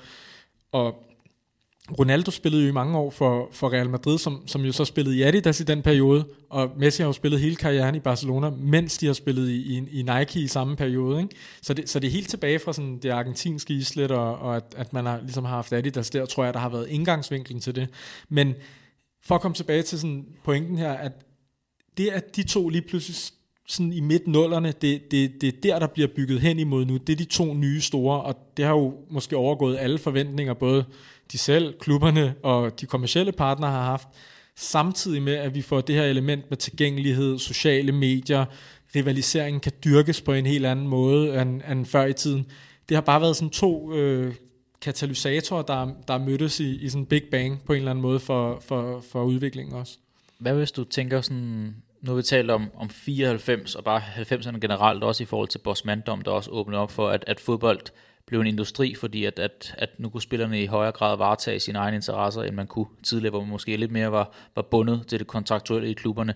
Hvis man går tilbage og siger, en af de mest ikoniske landsholds øh, epoker i herhjemme, det har været det her 80'er hold med dynamitholdet og sådan mm. noget, der synes jeg også bare, at man, man fik jo meget mere for spillerne. Det var ikke, det var ikke kommercialiseret, det var ikke øh, på samme måde den samme økonomi, der bar det. Det var måske mere de her Øh, glade jubelidioter, der, der var meget åben og meget lige til og sådan noget her. Man, man har også set, at det er blevet en, en vis form for distance blandt øh, dem, som der er ansigtet på produkterne, og så dem forbrugerne, der køber produkterne nu her. Ja, altså... Øh jeg tror, spillerne kan, kan gå i to retninger nu. Jeg tror, at de fleste, og, og, og nu får de jo også tilknyttet sådan medierådgivere og så videre, og jeg tror, at de fleste, de beskytter brandet på den måde, at de ikke stikker ud mere end nødvendigt, fordi hvad hvis, hvad hvis jeg siger noget forkert i forhold til partner og så videre, hvilket jeg synes er, er helt fair og måske den naturlige del, og jeg kan samtidig også forstå koret, der, der beder om spillere med lidt mere kant. Øhm, du kan så også se dem, der rent faktisk har kant og tør udleve den fuldt ud, de skaber sig faktisk også et, et kommersielt produkt, måske mere end nogle af de andre, hvis ja. du kigger på, på Zlatan for eksempel. Altså, han har været en af de bedste spillere i, i, i, i de seneste årtier, men, men hans kommercielle platform er gigantisk, også fordi han bare siger ja til alt, samtidig med at han opfører sig præcis som han vil. Så det er jo den, den gyldne vej, som, som de her originaler nogle gange kan. Ikke? Øh, Balotelli og andre, der ikke kan, kan holde igen på sig selv. Men, men du kan også se i sådan Suarez case for eksempel, der er jo ikke særlig mange brands, der så vil, vil altså de personlige sponsorater omkring sådan en som ham, har formentlig, han har formentlig fået færre tilbud den vej rundt, fordi du lige pludselig forbinder det med bid, vold, kald, altså, øhm, og, og kommer du til at gå ned ad den vej, om det så er i udtalelser og handlinger og så videre, så kan du lukke af for en indtjeningskilde også. Så det kunne måske være årsagen til, at, at, at nogle af de her spillere er blevet sådan lidt robotagtige, lidt metodiske i forhold til, at man vil helst ikke lukke nogle kommersielle døre, som der kan gavne en økonomisk på længere sigt. Ja, altså, det, det, jeg ved ikke, hvor meget de tænker over det i daglige taler. Jeg, jeg har også sådan lidt en torn i forhold til det der med, at når, når, når folk skal råbe for meget op omkring, hvor robotagtige de her spillere er blevet. Altså, jeg ved godt, at de tjener mere og så videre, men, men, men vi andre bliver ikke på vej hjem fra arbejde stillet en masse spørgsmål, som vi måske ikke lige i det moment har, har brug for at svare på, eller er det så deres ansvar? Er det en del af pakken, når man så tjener så meget?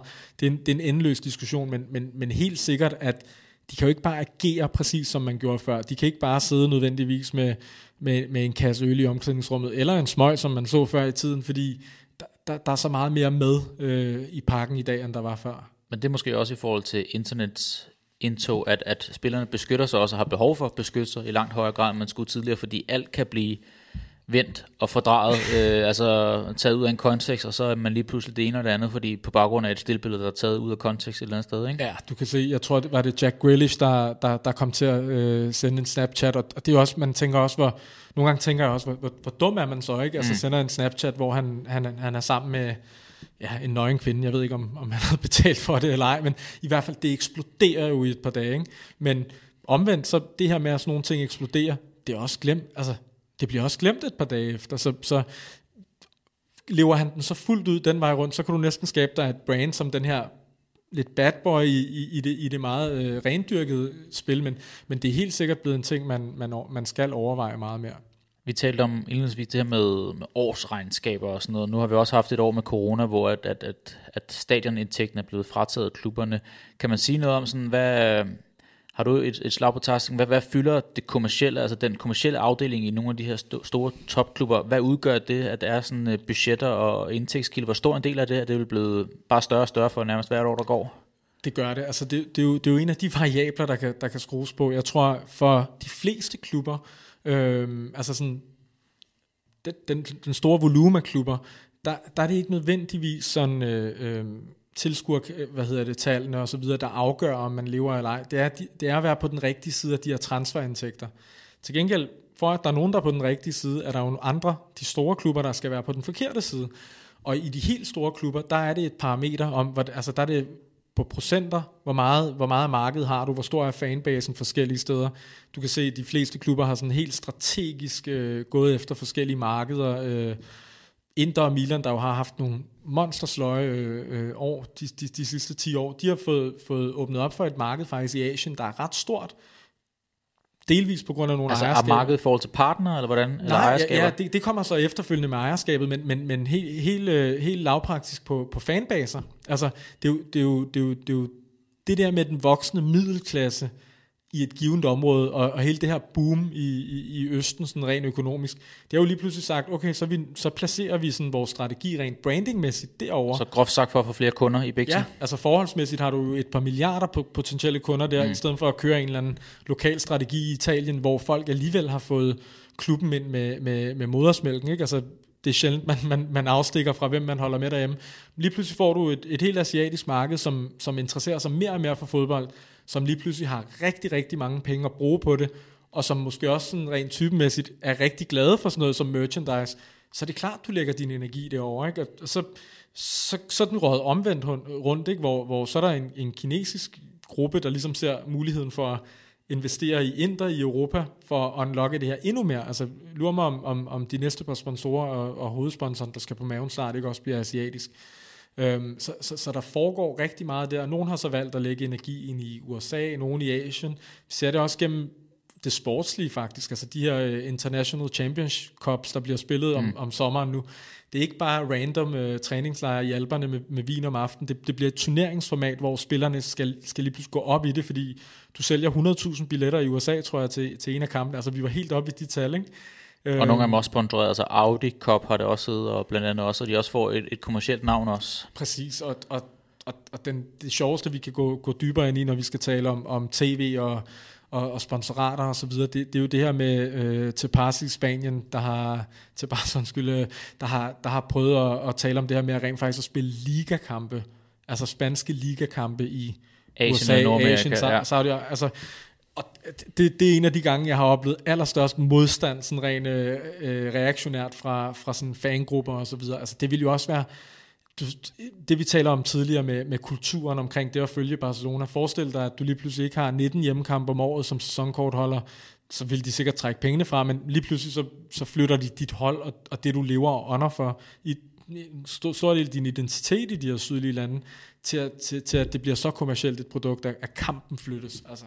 Jamen, der har faktisk lige to øh, eller spørgsmål eller pointer omkring det, fordi jeg ved ikke, det har man jo gjort i NFL, i amerikansk sport, altså har du fingerpuls omkring, hvad man har sagt der, fordi der, men det er også anderledes der, altså det, det er jo ikke drevet på samme måde, altså klubberne er ejet, det er jo franchise-formater frem for klubber, som vi kender nu her med, med, med rødderne helt nede i græsrådsfodbold og sådan noget, altså det, det, det, det er en anden øh, ejerforhold, ejerstruktur, der gør det, altså det, ja, der tænker man har siddet på nogle møder og fundet ud af, hvad der kunne være igen kommercielt bedst for NFL som liga, det har vi egentlig også vundet ret stor indpas, men er det også bare et spørgsmål om bare at rive plaster af hurtigt, og så øh, fortærer smerten sig på et tidspunkt, og så må Miami Dolphins indfinde sig med, at man kun har øh, ja, otte hjemmekampe og ikke ni i stedet for i den her sæson.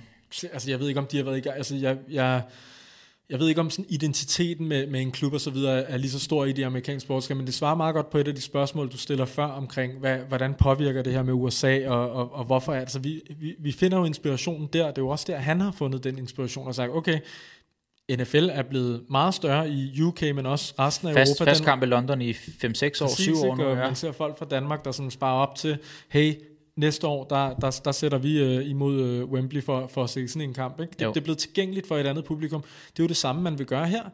Lige pludselig får du, uh, får du, får du 100.000 mennesker ind og se en, en, en klassiko i USA. De 100.000, de, de er jo solgt for livet. Eller sådan. Øhm, så jeg, rent forretningsmæssigt kan jeg godt se, se det, og jeg, jeg, jeg er nok også en af dem, der, der, der skal meget til, at jeg ligesom brokker mig over kommercialisering og sådan noget, men, men lige den der, den har jeg faktisk rigtig, rigtig svært ved, ved men, at sluge. Jeg synes, produktet er, det er jo, det er jo en spansk ligakamp, mm. den skal der spilles på, på spansk grund, så de her Supercup-kampe, der er blevet flyttet lidt rundt på, dem, dem er der alligevel ikke så mange, der går lige så meget op i, der kan jeg leve med det. Og det er på en noget større skala, vi taler om, hvis man rykker et klassiko, tænk eksempel til, til Mexico City og, og spiller den der frem for, at, at man har hørt herhjemme, at nogle AGF-fans brokker sig over mandagskamp, antal af mandagskamp, fordi man ikke kan nå øh, til Farum eller til Brøndby øh, efter arbejde og se en AGF-kamp på dem. Altså det, det er noget af en skala, vi gør os her på. Ja. Men jeg synes også, det er interessant, det du siger med, med Inter og deres øh, Øh, ejergruppe, at det også, altså Inter kunne godt have en interesse i, at nogle af deres kampe blev spillet i Asien, hvis man, hvis man går all in på den her strategi og sådan noget. Så nu er det Javier Tebas, øh, La Liga-præsident, der oftest bliver skurken i det her, at det er ham, der har foreslået det, men man kunne også godt tænke, at der var nogle folk, kommersielle folk ude i klubberne, der tænker, aha, lad ham tage skraldet, og så kunne det egentlig komme, øh, altså, øh, så kunne vi drive profit af det nærmest. De, de, de kommer ikke til at brokke sig i hvert fald, og jeg tror, en af de ting, hvor romantikeren også kommer ind i, og som har været en af de store sådan, sten i min sko om, omkring det her, det er, jeg, jeg kan huske, at man voksede op, når, når Real Madrid eller Barcelona spillede på hjemmebane, så var det kl. 21 eller 22 eller nogle gange 23 om aftenen i, i, i bestemte tidspunkter af året. Det var de her spotlys ned på den her grønne, grønne svær og så videre. Da den der omstilling kom, hvor Real Madrid lige pludselig spillede kl. 16 kampe, kl. 12 kampe, det er jo udelukkende for, øh, øh, og jeg kan godt forstå det kommercielt set, men for, for at åbne op for, at flere mennesker kan se det. Jeg synes bare, produktet er noget andet. Jeg, jeg, og, og helt indledende talte vi om det her med, var vi blevet gamle lige pludselig, og var fodbold ikke lige så spændende. Jeg synes bare, det lige pludselig altså, altså især i Sydeuropa, der, der synes jeg det her med, spotlys og sådan noget, er, er begyndt at mangle i, og, og det er derfor, jeg gider ikke at se Real Madrid mod øh, Valladolid for eksempel. Jeg ser stadig de store kampe med Real Madrid som objektiv, men, men jeg gider ikke se de andre. Det, det gjorde jeg før i tiden, fordi jeg synes, produktet var helt anderledes fremstillet. Så jeg sige, i den her øh, sidste halvanden sæson med Real Madrids tilfælde, er det blevet markant anderledes, også fordi de heller ikke spiller på Bernabeu, men på, ja. ude på det her træningsstadion Alfredo Stefano. Der skal noget til, at man tuner ind kl. 12.00 for at se en hjemmekamp mod Valladolid, de måske på forhånd har vundet, og så foregår det på træningsstadion frem og med på... skygger øh, nede ved det ene hjørneflag, og så, ja. altså det, jeg synes, det, det, det, det er faktisk rigtig ærgerligt, synes jeg. Men jeg kan også godt forstå, at hvilke kræfter det er, der, der trækker det i den retning. Men nu ved jeg det faktisk ikke, så nu er det et, et, et forslag fra hoften, der kommer, men, men, men man taler om, at at det, det er noget af et, et, et puslespil at få lagt et enkelt ligaprogram ned, altså hvornår skal kampene finde sted og sådan noget, men må ikke også, at de på en eller anden måde taler sammen i de større ligaer, sådan, så man ikke samme weekend placerer Napoli mod Juventus lørdag aften, øh, City mod United lørdag aften, samme lørdag i England, og så måske øh, Dortmund, øh, Bayern den samme lørdag, og Clasico den samme lørdag. Altså man også fordeler det ud på en eller anden måde. Altså jeg, jeg, jeg tror det faktisk ikke, fordi jeg, jeg synes, jeg har haft sådan en følelse, jeg har aldrig nogensinde sådan, øh, undersøgt det, men, men jeg har jeg har sådan nogle gange haft en fornemmelse af, hvorfor ramler de altid sammen? Ja, der, der, der, der er nogle gange, hvor man kan kalde det en super weekend, eller ja, en super men, lørdag. Det vil, eller mening. Super, ja. det vil jo give mening, altså et eller andet sted, ikke? At, man, at, altså, at det ikke kun er ens egen liga, hvor ja. man skal sprede de gode kampe ud på så mange øh, mulige øh, tidsslots som muligt, men at man også skal lige koordinere det med, ja. hvad der foregår i England, hvad der foregår i Tyskland, hvad der foregår i Italien. I Champions League gør man det jo. Ja. Altså, når, når nogle gange, når, når de her puljer skal fordeles, og vi nogle gange undrer os over, okay, hvorfor altså de, de regler, der ligesom er for, hvem der må blive trukket sammen. Øhm, og den regel, der er mange, der overser nogle gange, når et hold forsvinder, hvor man tænker, dem burde vi da godt kunne have trukket. Det er den her med for eksempel, at Real Madrid og Barcelona må ikke spille, jeg kan ikke huske, om, det, om de bare ikke må spille på samme tid, eller de må ikke spille på hjemmebane i samme tid, selvom det ikke er samme by. Fordi det er jo samme seer ja. skare, eller sådan øh, lokalt i hvert fald, man, man tager fra. Det, det tog lige nogle år, før det gik op for mig. At, øh, der at kommer det igen ind, altså at det ja. ikke kun bare bliver det sportslige aspekt, som der bliver varetaget nogle interesser omkring, men også alt det kommercielle, alt det omkringliggende. Øh, har vi mere? Ja, for ellers så har jeg lige et par ting, som jeg kunne tænke mig at spyde, øh, ja, spyde ind. Vi, vi talte jo om det her med ejerskaberne og, og penge, der kommer ind, og det kommer vi til at lave et, et særskilt afsnit om, og, og vi har jo tidligere lavet et omkring oliepenge øh, her, her i Mediano i, i, i et andet format, som, som, som folk kan høre, hvis man er interesseret i den retning. Øhm, så er der selvfølgelig det her med, sådan, jeg synes det det var ret interessant, det der skete i Kina for nogle år siden mm. med, med Chinese Super League og de penge, der kom der. Det er så af andre årsager blevet en, blevet en helt anden model, men, men jeg tror, at på et eller andet tidspunkt kommer vi se udbredelsen gå bredere end, end, end måden, vi kender den på nu. Og så, det er jo ikke direkte kommercialisering, men det er så reguleringen af, af de penge, der er kommet ind, men hele financial fair play, hvad er dets rolle, og det er jo faktisk lige nu, as we speak, ved at blive, blive talt om, hvordan, hvordan sørger man for at have et uh, regulativt system, men, men stadig ikke stoppe udviklingen, altså at, at blive sin egen øh, hemsko på en eller anden måde. Ja, det man gjorde i, i Kina, det var jo at hente spillere til, man ikke tidligere kunne, altså også for nogle sømmer, øh, summer, øh, både transfermæssigt og, og lønmæssigt. Men så lavede man jo en, en omstrukturering her, var det ja, for et års tid siden måske, i forhold til, at man nu satser på at sige, okay, vi har så mega mange mennesker i, i det her kæmpe land, så vi må kunne udklikke vores egne spillere på en ja. eller anden måde, og, og måske vente den om, så siger at Kina skal være et, et land, og man skal, at de kinesiske klubber skal tjene overgangssummer på at sende folk til Europa, for så på sigt, som han gerne vil, den, den gode øh, øh præsident, der få et hold, der kan spille mere om VM-titlen, det er den, den langsigtede strategi, ikke? men det er ja. også super interessant, og en anden måde at gøre det på, men de har også brugt det på at få know-how, kan man sige igen, kommersielle aspekter, for know-how ind i landet i form af de her dygtige spillere. Rigtig mange udlandske trænere. Ja. Jeg tror, at i sidste sæson var det 14 ud af 20 trænere, der var udlandske, måske flere end der også. Øh, mange store navne. Cannavaro har været træner der, og, og så fremdeles. Altså, man har hentet know-how til et land for så at kunne tillære sig en hel masse erfaringer for så at, at profitere en anden vej igennem. Det, det er ret interessant, det der foregår i Kina Præcis, faktisk. Men, men, men når de så, altså de jo på en eller anden måde også ændret strategi øh, halvvejs i det, ikke? Fordi hvor, man, hvor, man, hvor skal det her stoppe? Hvornår ender Messi og Ronaldo derover? Ja, det tænkte man jo for et par år siden. Præcis, og, og, og, og der var man også et, jeg var da sådan lidt bekymret for, at det produkt, jeg voksede op med, skal det nu lige pludselig skifte karakter? Men det er jo også det, er også det, det man ser i forhold til, de er rigtig mange gode spillere, der, der er midt i ti, midt tierne, og, og sådan indtil nu, det, det er jo ikke lige så store navn, som det var på et tidspunkt. Oscar, godt eksempel. Han røg til Kina, tjente mange penge. Jeg er bare ventet på, hvornår han kommer retur igen. Det er, ja, det er ikke sket endnu. Det Nej, er ikke sket og, med ham. Og, og, og hvorfor skulle han med, med den løn, som han har fået? Ikke? Men, men kunne han have havnet i Inter, eller Milan, eller Arsenal? Nu, nu det er de hold, vi, vi følger meget. Ikke? De der, øh, hvad kan man sige, der er lige under de allerstørste klubber, de har jo lidt af lige pludselig, at, at der er kommet både meget rige klubber i, i, i hvad hedder det, Europa, der ikke har spillet noget før, men de skal lige pludselig også konkurrere om de samme spillere, som spillerne jo bare kan få, få femdoblet deres løn. Øh, og, det, og derfor har man set mange af de historiske klubber også vakle lidt heroppe igennem øh, tierne.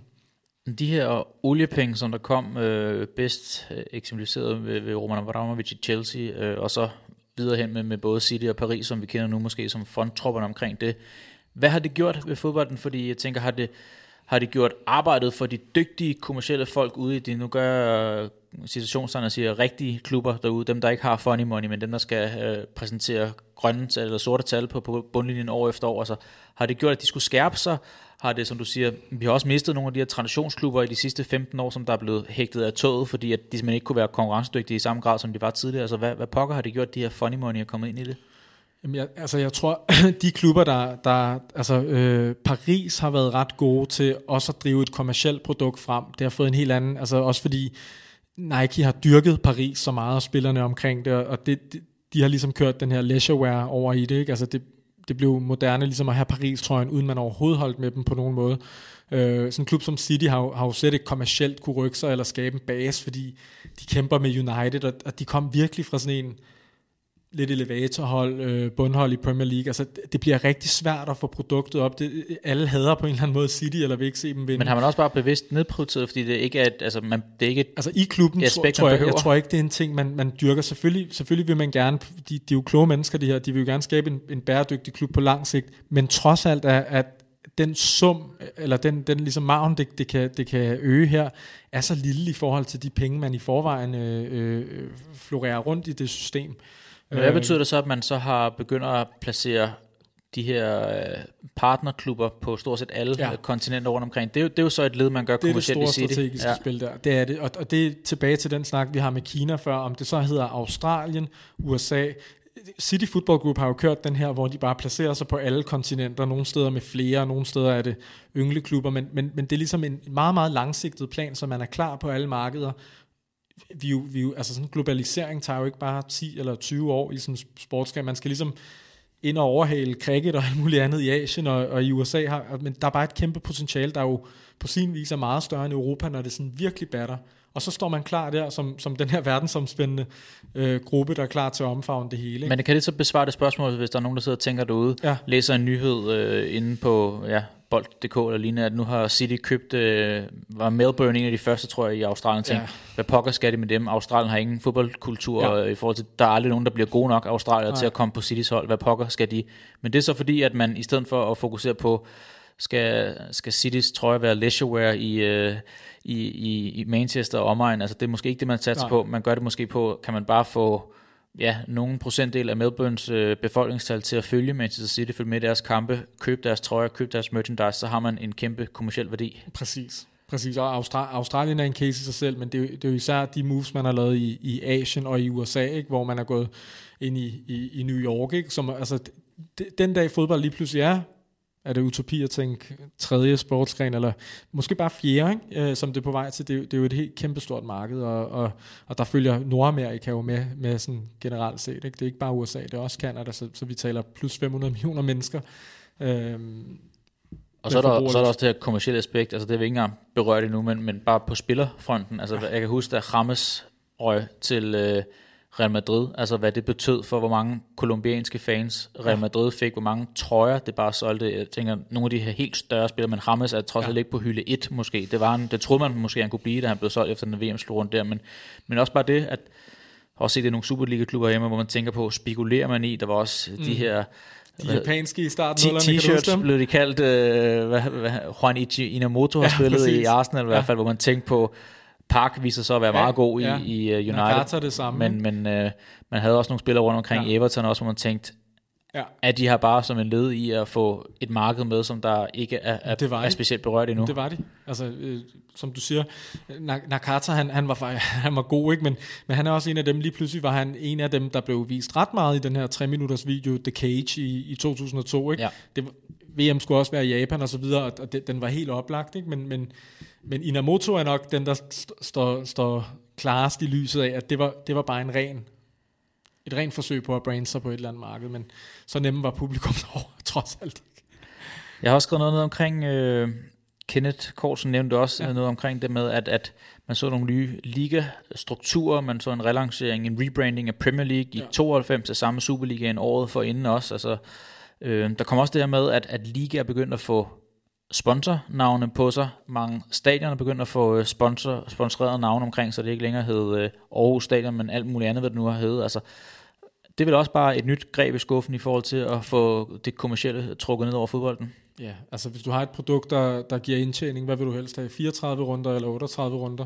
Altså hver runde er i sig selv øh, øh, mange, mange, mange millioner værd, ikke? Øh, og de her tv-penge, dem, dem vil du ikke øh, øh fordele ned. Det, det, det er klart, og det er jo der diskussionen så har været rigtig mange gange. Vi har set det i Danmark, men England synes jeg ikke har været så hårdt ramt af det, fordi, fordi det har været så mange penge, selv bundklubberne har, har, har, har givet nogle gode kampe. Ikke? Men, men i Italien og Spanien synes jeg, sådan rent for produktet og kvaliteten er, af, af fodbolden, der, der skulle man, kunne man, kunne man have håbet på, at man havde holdt sig på, på 18 hold, ikke? Som, som det var før i tiden.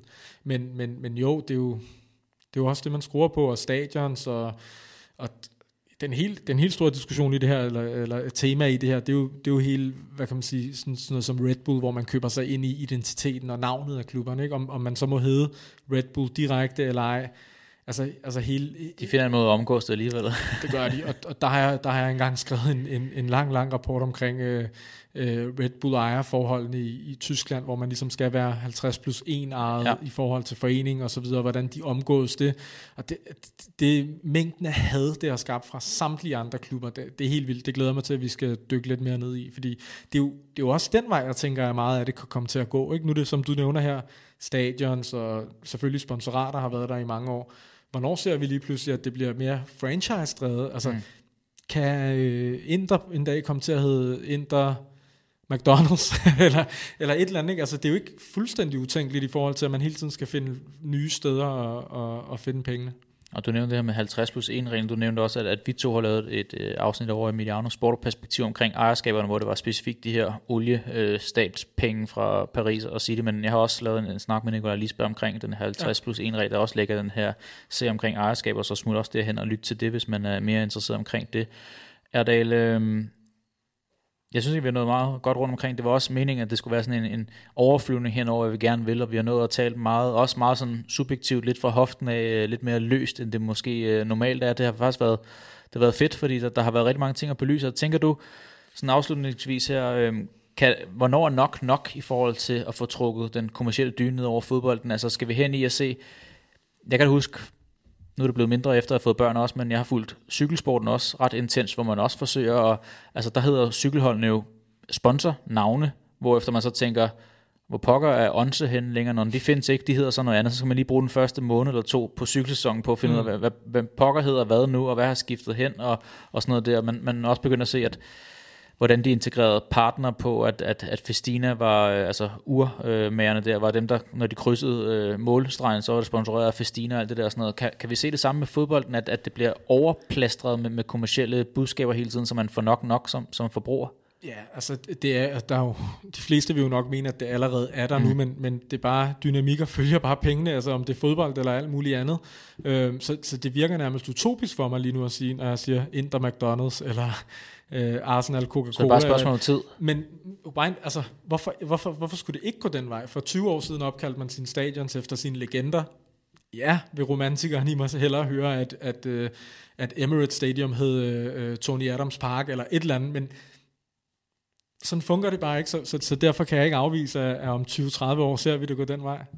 Ja, det, det er ret vildt, fordi så kommer vi til igen, at det skal være en voldtægt på det, forbrugeren har været vant til, men tiderne skifter bare, og, og fodbold er måske en af de mest dynamiske, en af de mest øh, flyttelige erhverv og brancher, som der findes sådan på verdensplan. Ja.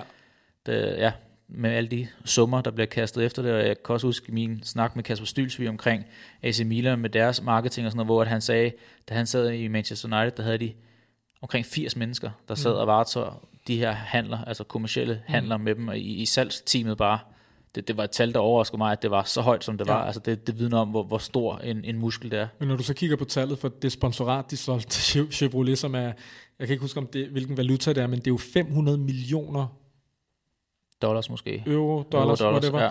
Ja. Øhm, same, same næsten. Men, men altså, det er jo helt vanvittigt for et trøjesponsorat på 4-5 år. Det skal de så have genforhandlet nu her. Jeg tror, det er næste år, det udløber. Ikke?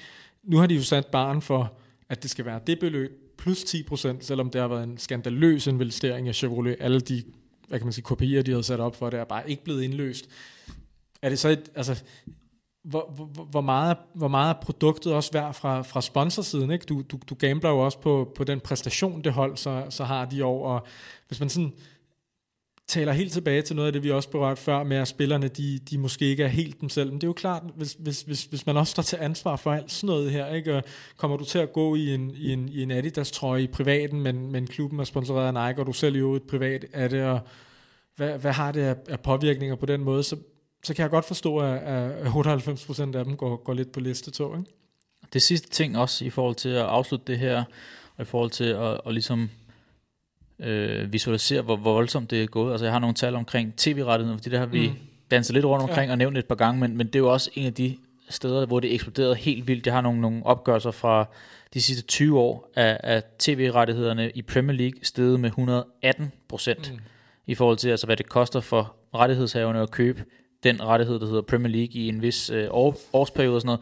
Der er også meget tale om det her hjemme i Danmark. Altså for den enkelte kernefamilie i Danmark. Det er nærmest blevet for dyrt mm. at kunne se fodbold. Også bare både dansk fodbold, måske landsholdsfodbold og, og Superligaen. Men skal du have mulighed for at se dit hold i et eller andet, så skal du op og betale tæt på 1000 kroner nogle steder, hvis du skal have alle tjenesterne og, og de forskellige tv-pakker. Ja. Altså det er jo det er jo voldsomt, at det er blevet, det, det er jo en udsendelse i sig selv, bare at tale om udviklingen i tv-rettigheder.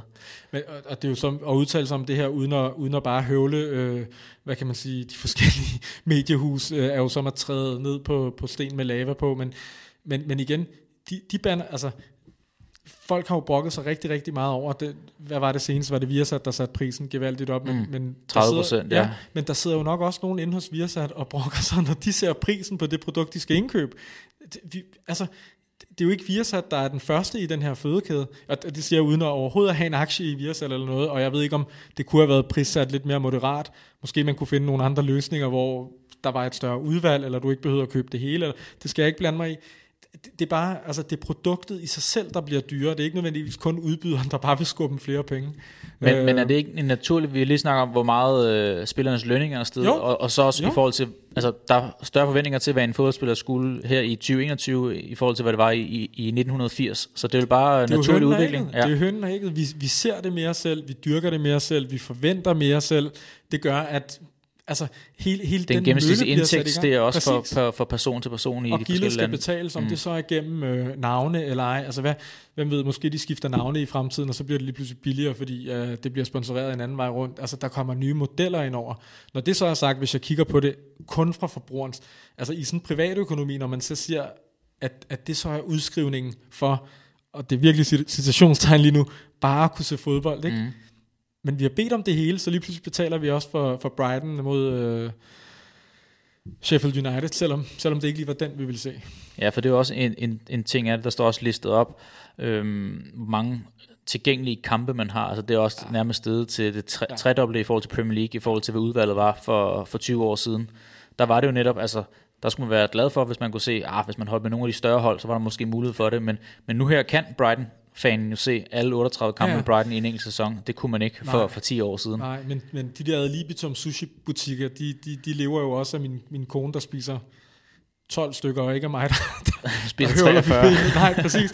Altså, så, så det, er jo, det er jo sådan, det bliver betalt, ikke? Men, men jeg vil da håbe på den front, at der bliver sådan lidt mere fleksibilitet måske i valg. Men, hvem ved, måske, måske vi kunne se en fremtid, hvor, altså nu, nu er det jo meget nemt, som, kunne du sidde gennem din, din, øh, din smartphone og vælge at købe, altså at at kampene kostede forholdsmæssigt øh, i forhold til niveauet. Ja. Altså, Clasico koster 38 kroner, men, men Brighton Sheffield United koster 4 kroner. Ikke? Altså, frygten ved det er jo så, at der vil blive en endnu større øh, øh, øh hvad hedder det, sådan diskrepans i fordelingen mellem topklubber og bundklubbers indtægter, hvis det vil blive bundet op på den slags. Men jeg er virkelig ikke afvisende for, at vi kunne se hen imod den type modeller i, i fremtiden. Og tror du også, det er fordi, min erfaring er lidt nu, at, at det der sker nu, det er fordi, at både tv-rettighedsudbyderne, altså mm. dem, der sidder og skal udbyde uh, Premier League, Superligaen, Serie så fremdeles, men også dem, der indkøber det. Altså det er dem, der sidder lidt og har holdt klubberne, og i sidste ende forbrugerne, de bliver holdt dem lidt låst, fordi at er der, vil du gerne se alle Inders 38 kampe, så må du betale det den pris, det produkt nu engang koster, ellers ja. så må du tage et aktivt valg og sige, så skal jeg ikke se ind der de næste par år, men, men så er der imod væk mange, der skal gøre det, før det, det spreder sig øh, ringende i vandet, ikke? Det er der, og det var jo det, der gav berettigelse til, til Strive på, på, på, på et tidspunkt i det danske marked, hvis vi skal holde det sådan til, til noget, vi kender, ikke? Jo. Der kom jo dagen, hvor lige pludselig var, øh, hvad var det, La Liga og Serie A, var lige pludselig ikke... Samlet. Altså, det gav ikke mening mere økonomisk for, for, for udbyderen, hedder det så vel.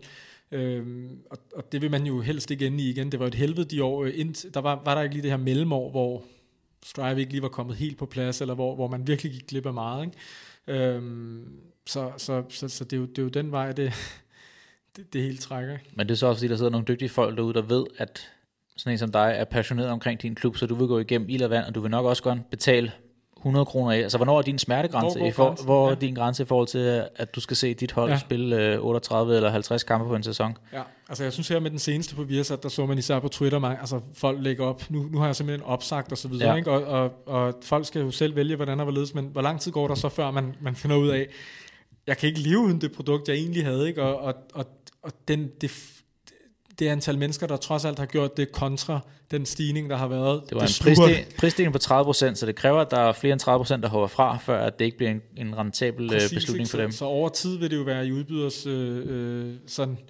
forværre det her, men... men øh, jeg ved ikke, har du mere på bloggen? Fordi jeg synes, Nej, altså at, det eneste, som, som, som du har lagt op til et par gange i vores forberedelser til det her, det er sådan, hvor, hvor går vi, altså sådan rent, hvis vi kobler det til det her med, med spillere og sådan noget, fremtiden og, og Øh, lige meget hvor meget vi ved det, så præsterer de jo stadig på banen, men, men Messi og Ronaldos produkter er ved at være udtømt, ikke også? Og, Aha, ja.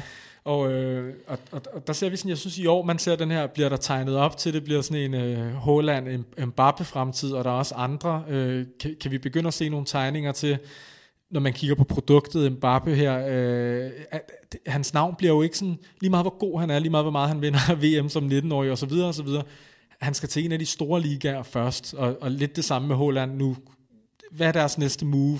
Nu er de begge to i Nike her, men vi har også en Pulisic, der kan åbne endnu mere op for et amerikansk marked og så videre. Og det er noget, jeg tænker, vi også kan gå, gå ind i en anden dag og se, hvad, hvad, hvad er den nye generation? Ikke?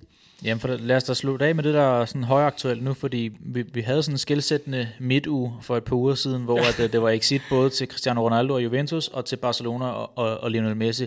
Første gang i 16 sæsoner, hvor at ikke en af de to var repræsenteret i kvartfinalen i Champions League. Altså, det var, det var måske der, hvor de fedeste to streger blev sat under, at det var måske slutningen på en, på en ære, som vi har været vant til i, i så mange år nu her. Så, så hvornår begynder de at være kommercielt mindre attraktiv end Holland og Mbappé, som der måske blev udråbt som de to næste? Altså, er, er det allerede i år? Er det om to-tre år? Skal de indstille karrieren, de to, før at, at de andre overhælder dem? Ja, men, men der er jo egentlig lidt et paradoks i det der, apropos noget, du også har sagt tidligere i dag, med at øh, spillerne bliver, bliver nu, altså det skal være så tidligt som muligt, at de bliver skudt afsted, og potentialet bliver set i dem. Men omvendt, så bliver, altså de gamle bliver bare ældre og spiller videre. Ikke? Vi ser Zlatan på 39, Ronaldo på, hvad er han, 5 eller 36, og leverer på det niveau, han gør. Messi kan også gå den vej. Altså, hvornår bliver der plads til dem, for at de overtager det marked? Det kommer nok senere, end det gjorde for, for de tilsvarende. Ikke? Det kommercielle marked. Ja, præcis. Så, så, så de skal jo nok lige øh, øh, gå, gå, gå på pension, før det, før det bliver sådan højaktuelt. Ikke? Så kan du sige, sådan en som Ronaldo har jo måske kørt mere Beckham-modellen, hvor du kan køre, leve produktet videre på grund af livsstil og det, der er omkring, om du så er til de underbukser eller parfumer. Det er en indtægtskilde, ikke? hoteller og så videre, hvor jeg forudser mere sådan en som Messi, han, når han er færdig med fodbold, så, så, så er alt det på styr, der er rundt om, øh, ikke aktuelt mere. Vel? Men, men det er nok den vej, man, man, man, man skal se omkring de to, især øh, både sportsligt og, og kommercielt. Kan man på nogen måde måle, hvad, hvad de hvis vi kigger på Real Madrid og Barcelona, hvad har Lionel Messi og, og Cristiano Ronaldo været værd for de to klubber? Det vil jeg gerne gøre til en opgave at se, om, om nogen har målt før os, fordi jeg tror, jeg tror sådan at, at bare sætte uh, to streger under det over så lang en periode, det er svært. Ikke? Men, men, jeg synes, men kan du give sådan et, et indblik i, hvad det er på, hvilke parametre de kan have haft en, en rolle? Altså, det er stort set det hele, tænker jeg. Jamen det hele, det hele starter jo, altså klubbens fremtoning rent ren sportsligt og så videre, den, den driller jo ned i forhold til alt det andet, både det kommercielle. Hvis, som, sådan, øh, jeg har altid tippet lidt mere til Real Madrid siden af Barcelona, men jeg har ingen stor kærlighed for nogen af dem. Men og, og ved Gud, det er heller ikke, fordi jeg har været kæmpe fan af Ronaldo i sig selv, udover at han, er, han har været den mest fænomenale fodboldspiller sammen med Messi. Ikke? Men efter at han er smuttet fra Real, åh, det er bare sådan lidt, lidt ligegyldigt produkt, ikke? Øh, så er det den samme midtbane, som har været der et par år. Ja, så synes jeg, at Varane er meget fed. Gider jeg at sætte mig ned, og, og når det er så i øvrigt er klokken 12, ikke? Altså, hvor, hvor sådan en som Ronaldo, han, de, de hiver det bare lige op til et andet magisk niveau. Mm. Barcelona har, har lidt været i den samme indgang, fordi Messi er væk, men, men bare alt det, der skete sidste år, og, og, og, og sådan, det, det dalede lidt i, i, i magi og så videre. Ikke? Så, så, så, så det, det starter jo der, altså det, det er, det er de helt store spillere, der, der trækker klubberne op kommercielt. Altså det, det er sjældent de her øh, 11 arbejdsrasserige typer, altså 11 Gattusoer på en bane. Det, det er jo ikke det, folk skal bede om. Man, man kan godt have 10 af dem, og så bare en, øh, en Ronaldo ind, der 98, og så, så åbner du bare et potentiale rent kommercielt. Så det er også først til sommer, hvis Lionel Messi han ikke er i FC Barcelona, at ham, der sidder for de kommercielle aftaler i, i FC Barcelona, han skal arbejde for alvor for sin hyre der, fordi jeg tænker, det, det bliver noget af en, af en, øh, en markant anderledes hverdag for hans vedkommende i forhold til, har du Lionel Messi på, på lønsæden ja. eller ej, ikke? Ja, men apropos hele, hele arbejdstitlen for, for den her programserie, altså det her med, med, med leaget af hans løn for nogle uger siden, altså jeg vidste godt, det, det var mange penge, og der har, været, altså, der har været nogle forskellige tal rundt, men jeg tabte kæben, da jeg så, hvor meget det egentlig er sammenlagt. Altså, og, og det samme, når du ser sådan vi talte, øh, jeg tror sådan, dengang Zidane røg for over 500 millioner danske kroner, det var sådan meget skilsættende, og, og, og den rekord holdt i mange år, så var det Cristiano til 100 millioner euro, ikke? Da, den her næste rekord, der så blev sat med Neymar og Mbappé og, og så videre, altså halvanden milliard, det, det var sådan et helt andet loft, og lige pludselig gjorde det loft af selv, med al respekt, men Usmane Dembélé røg for næsten en milliard, Joao Felix røg for næsten en milliard, altså det har bare sat et andet niveau, nu har corona lagt en dæmper, men hvornår bliver det normalen? Hvornår bliver alle de gode solgt for en milliard? Det, det er ikke kun, når du kigger i fodboldtermer, også hvis du kigger på tværs af andre kæmpe store brancher. Altså det at have en milliard på bundlinjen efter et år, det, skulle, det ville de fleste øh, øh, sådan relativt store øh, danske virksomheder være, være, være pænt tilfredse med. Lige pludselig er det bare, bare siger jeg, men, men en fodboldspiller, der bliver handlet for de beløb, det er ja, helt vildt. Det er det. Det er lidt vildere, end jeg tror, vi, vi går og tænker over til, i, til dagligt. Jeg kunne også godt tænke mig at se sådan en, nu siger du med, at magien er røget for Real Madrid, når Ronaldo ikke er der længere, når det er meget det samme klientel, vi har set i rigtig mange år. Så det bliver lidt, det bliver lidt kedeligt på en eller anden måde, uden at Real Madrid skal, skal sige sig at være, være kedelig på den måde. Men jeg kunne også godt tænke mig at se en optælling fra, når, når Barcelona lægger deres startopstilling på Twitter for eksempel en time før kampen går i gang.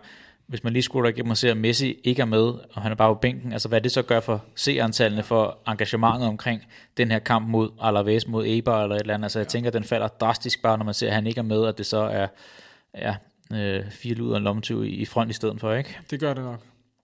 Erdal, øh, jeg tænker, det bliver ordene for den her gang. Øh, vi har som sagt berørt en masse emner for ligesom at sige, hvad er det, vi kan kigge ned i og sådan noget. Så tænker jeg, at når vi trykker stop her, så kommer vi til at lægge en, en gameplan for, hvordan de næste par afsnit de kommer til at forløbe. Der er det altså med et sær øh, skilt fokus for hver afsnit, hvor vi så kommer til at fordybe os rigtig meget i, i det enkelte emne, nogle af dem, vi, vi ridser op indledningsvis. Ja, så du, så, så du lover, at det er den eneste gang, vi nogensinde får lov at sidde bare og plapre? Nej, det kan vi godt gøre. Jeg synes, det var, det var fedt at få åbnet op for en hel masse ja. forskellige dåser, og der, der er rigtig meget til hul på.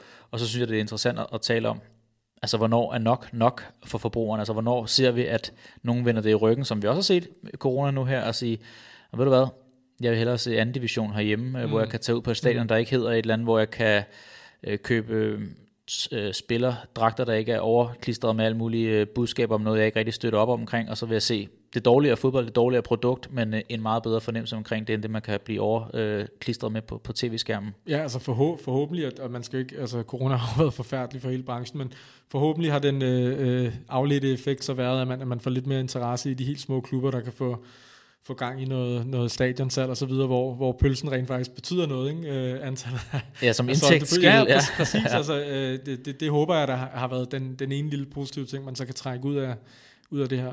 Godt. Positivt har det i hvert fald været i, i selskab med dig, Erdal og Madavske. Tusind tak. I lige måde. Og øh, ja, også tak fordi I har lyttet med den her første udgave. Det var måske sådan en lille øh, en, en forpremiere på, hvad vi har i vente, men øh, husk at holde øje med Mediano Magasinet, for der kommer altså mere indhold her fra Mediano Moneyball. Det her det var første afsnit på genhør en anden god gang.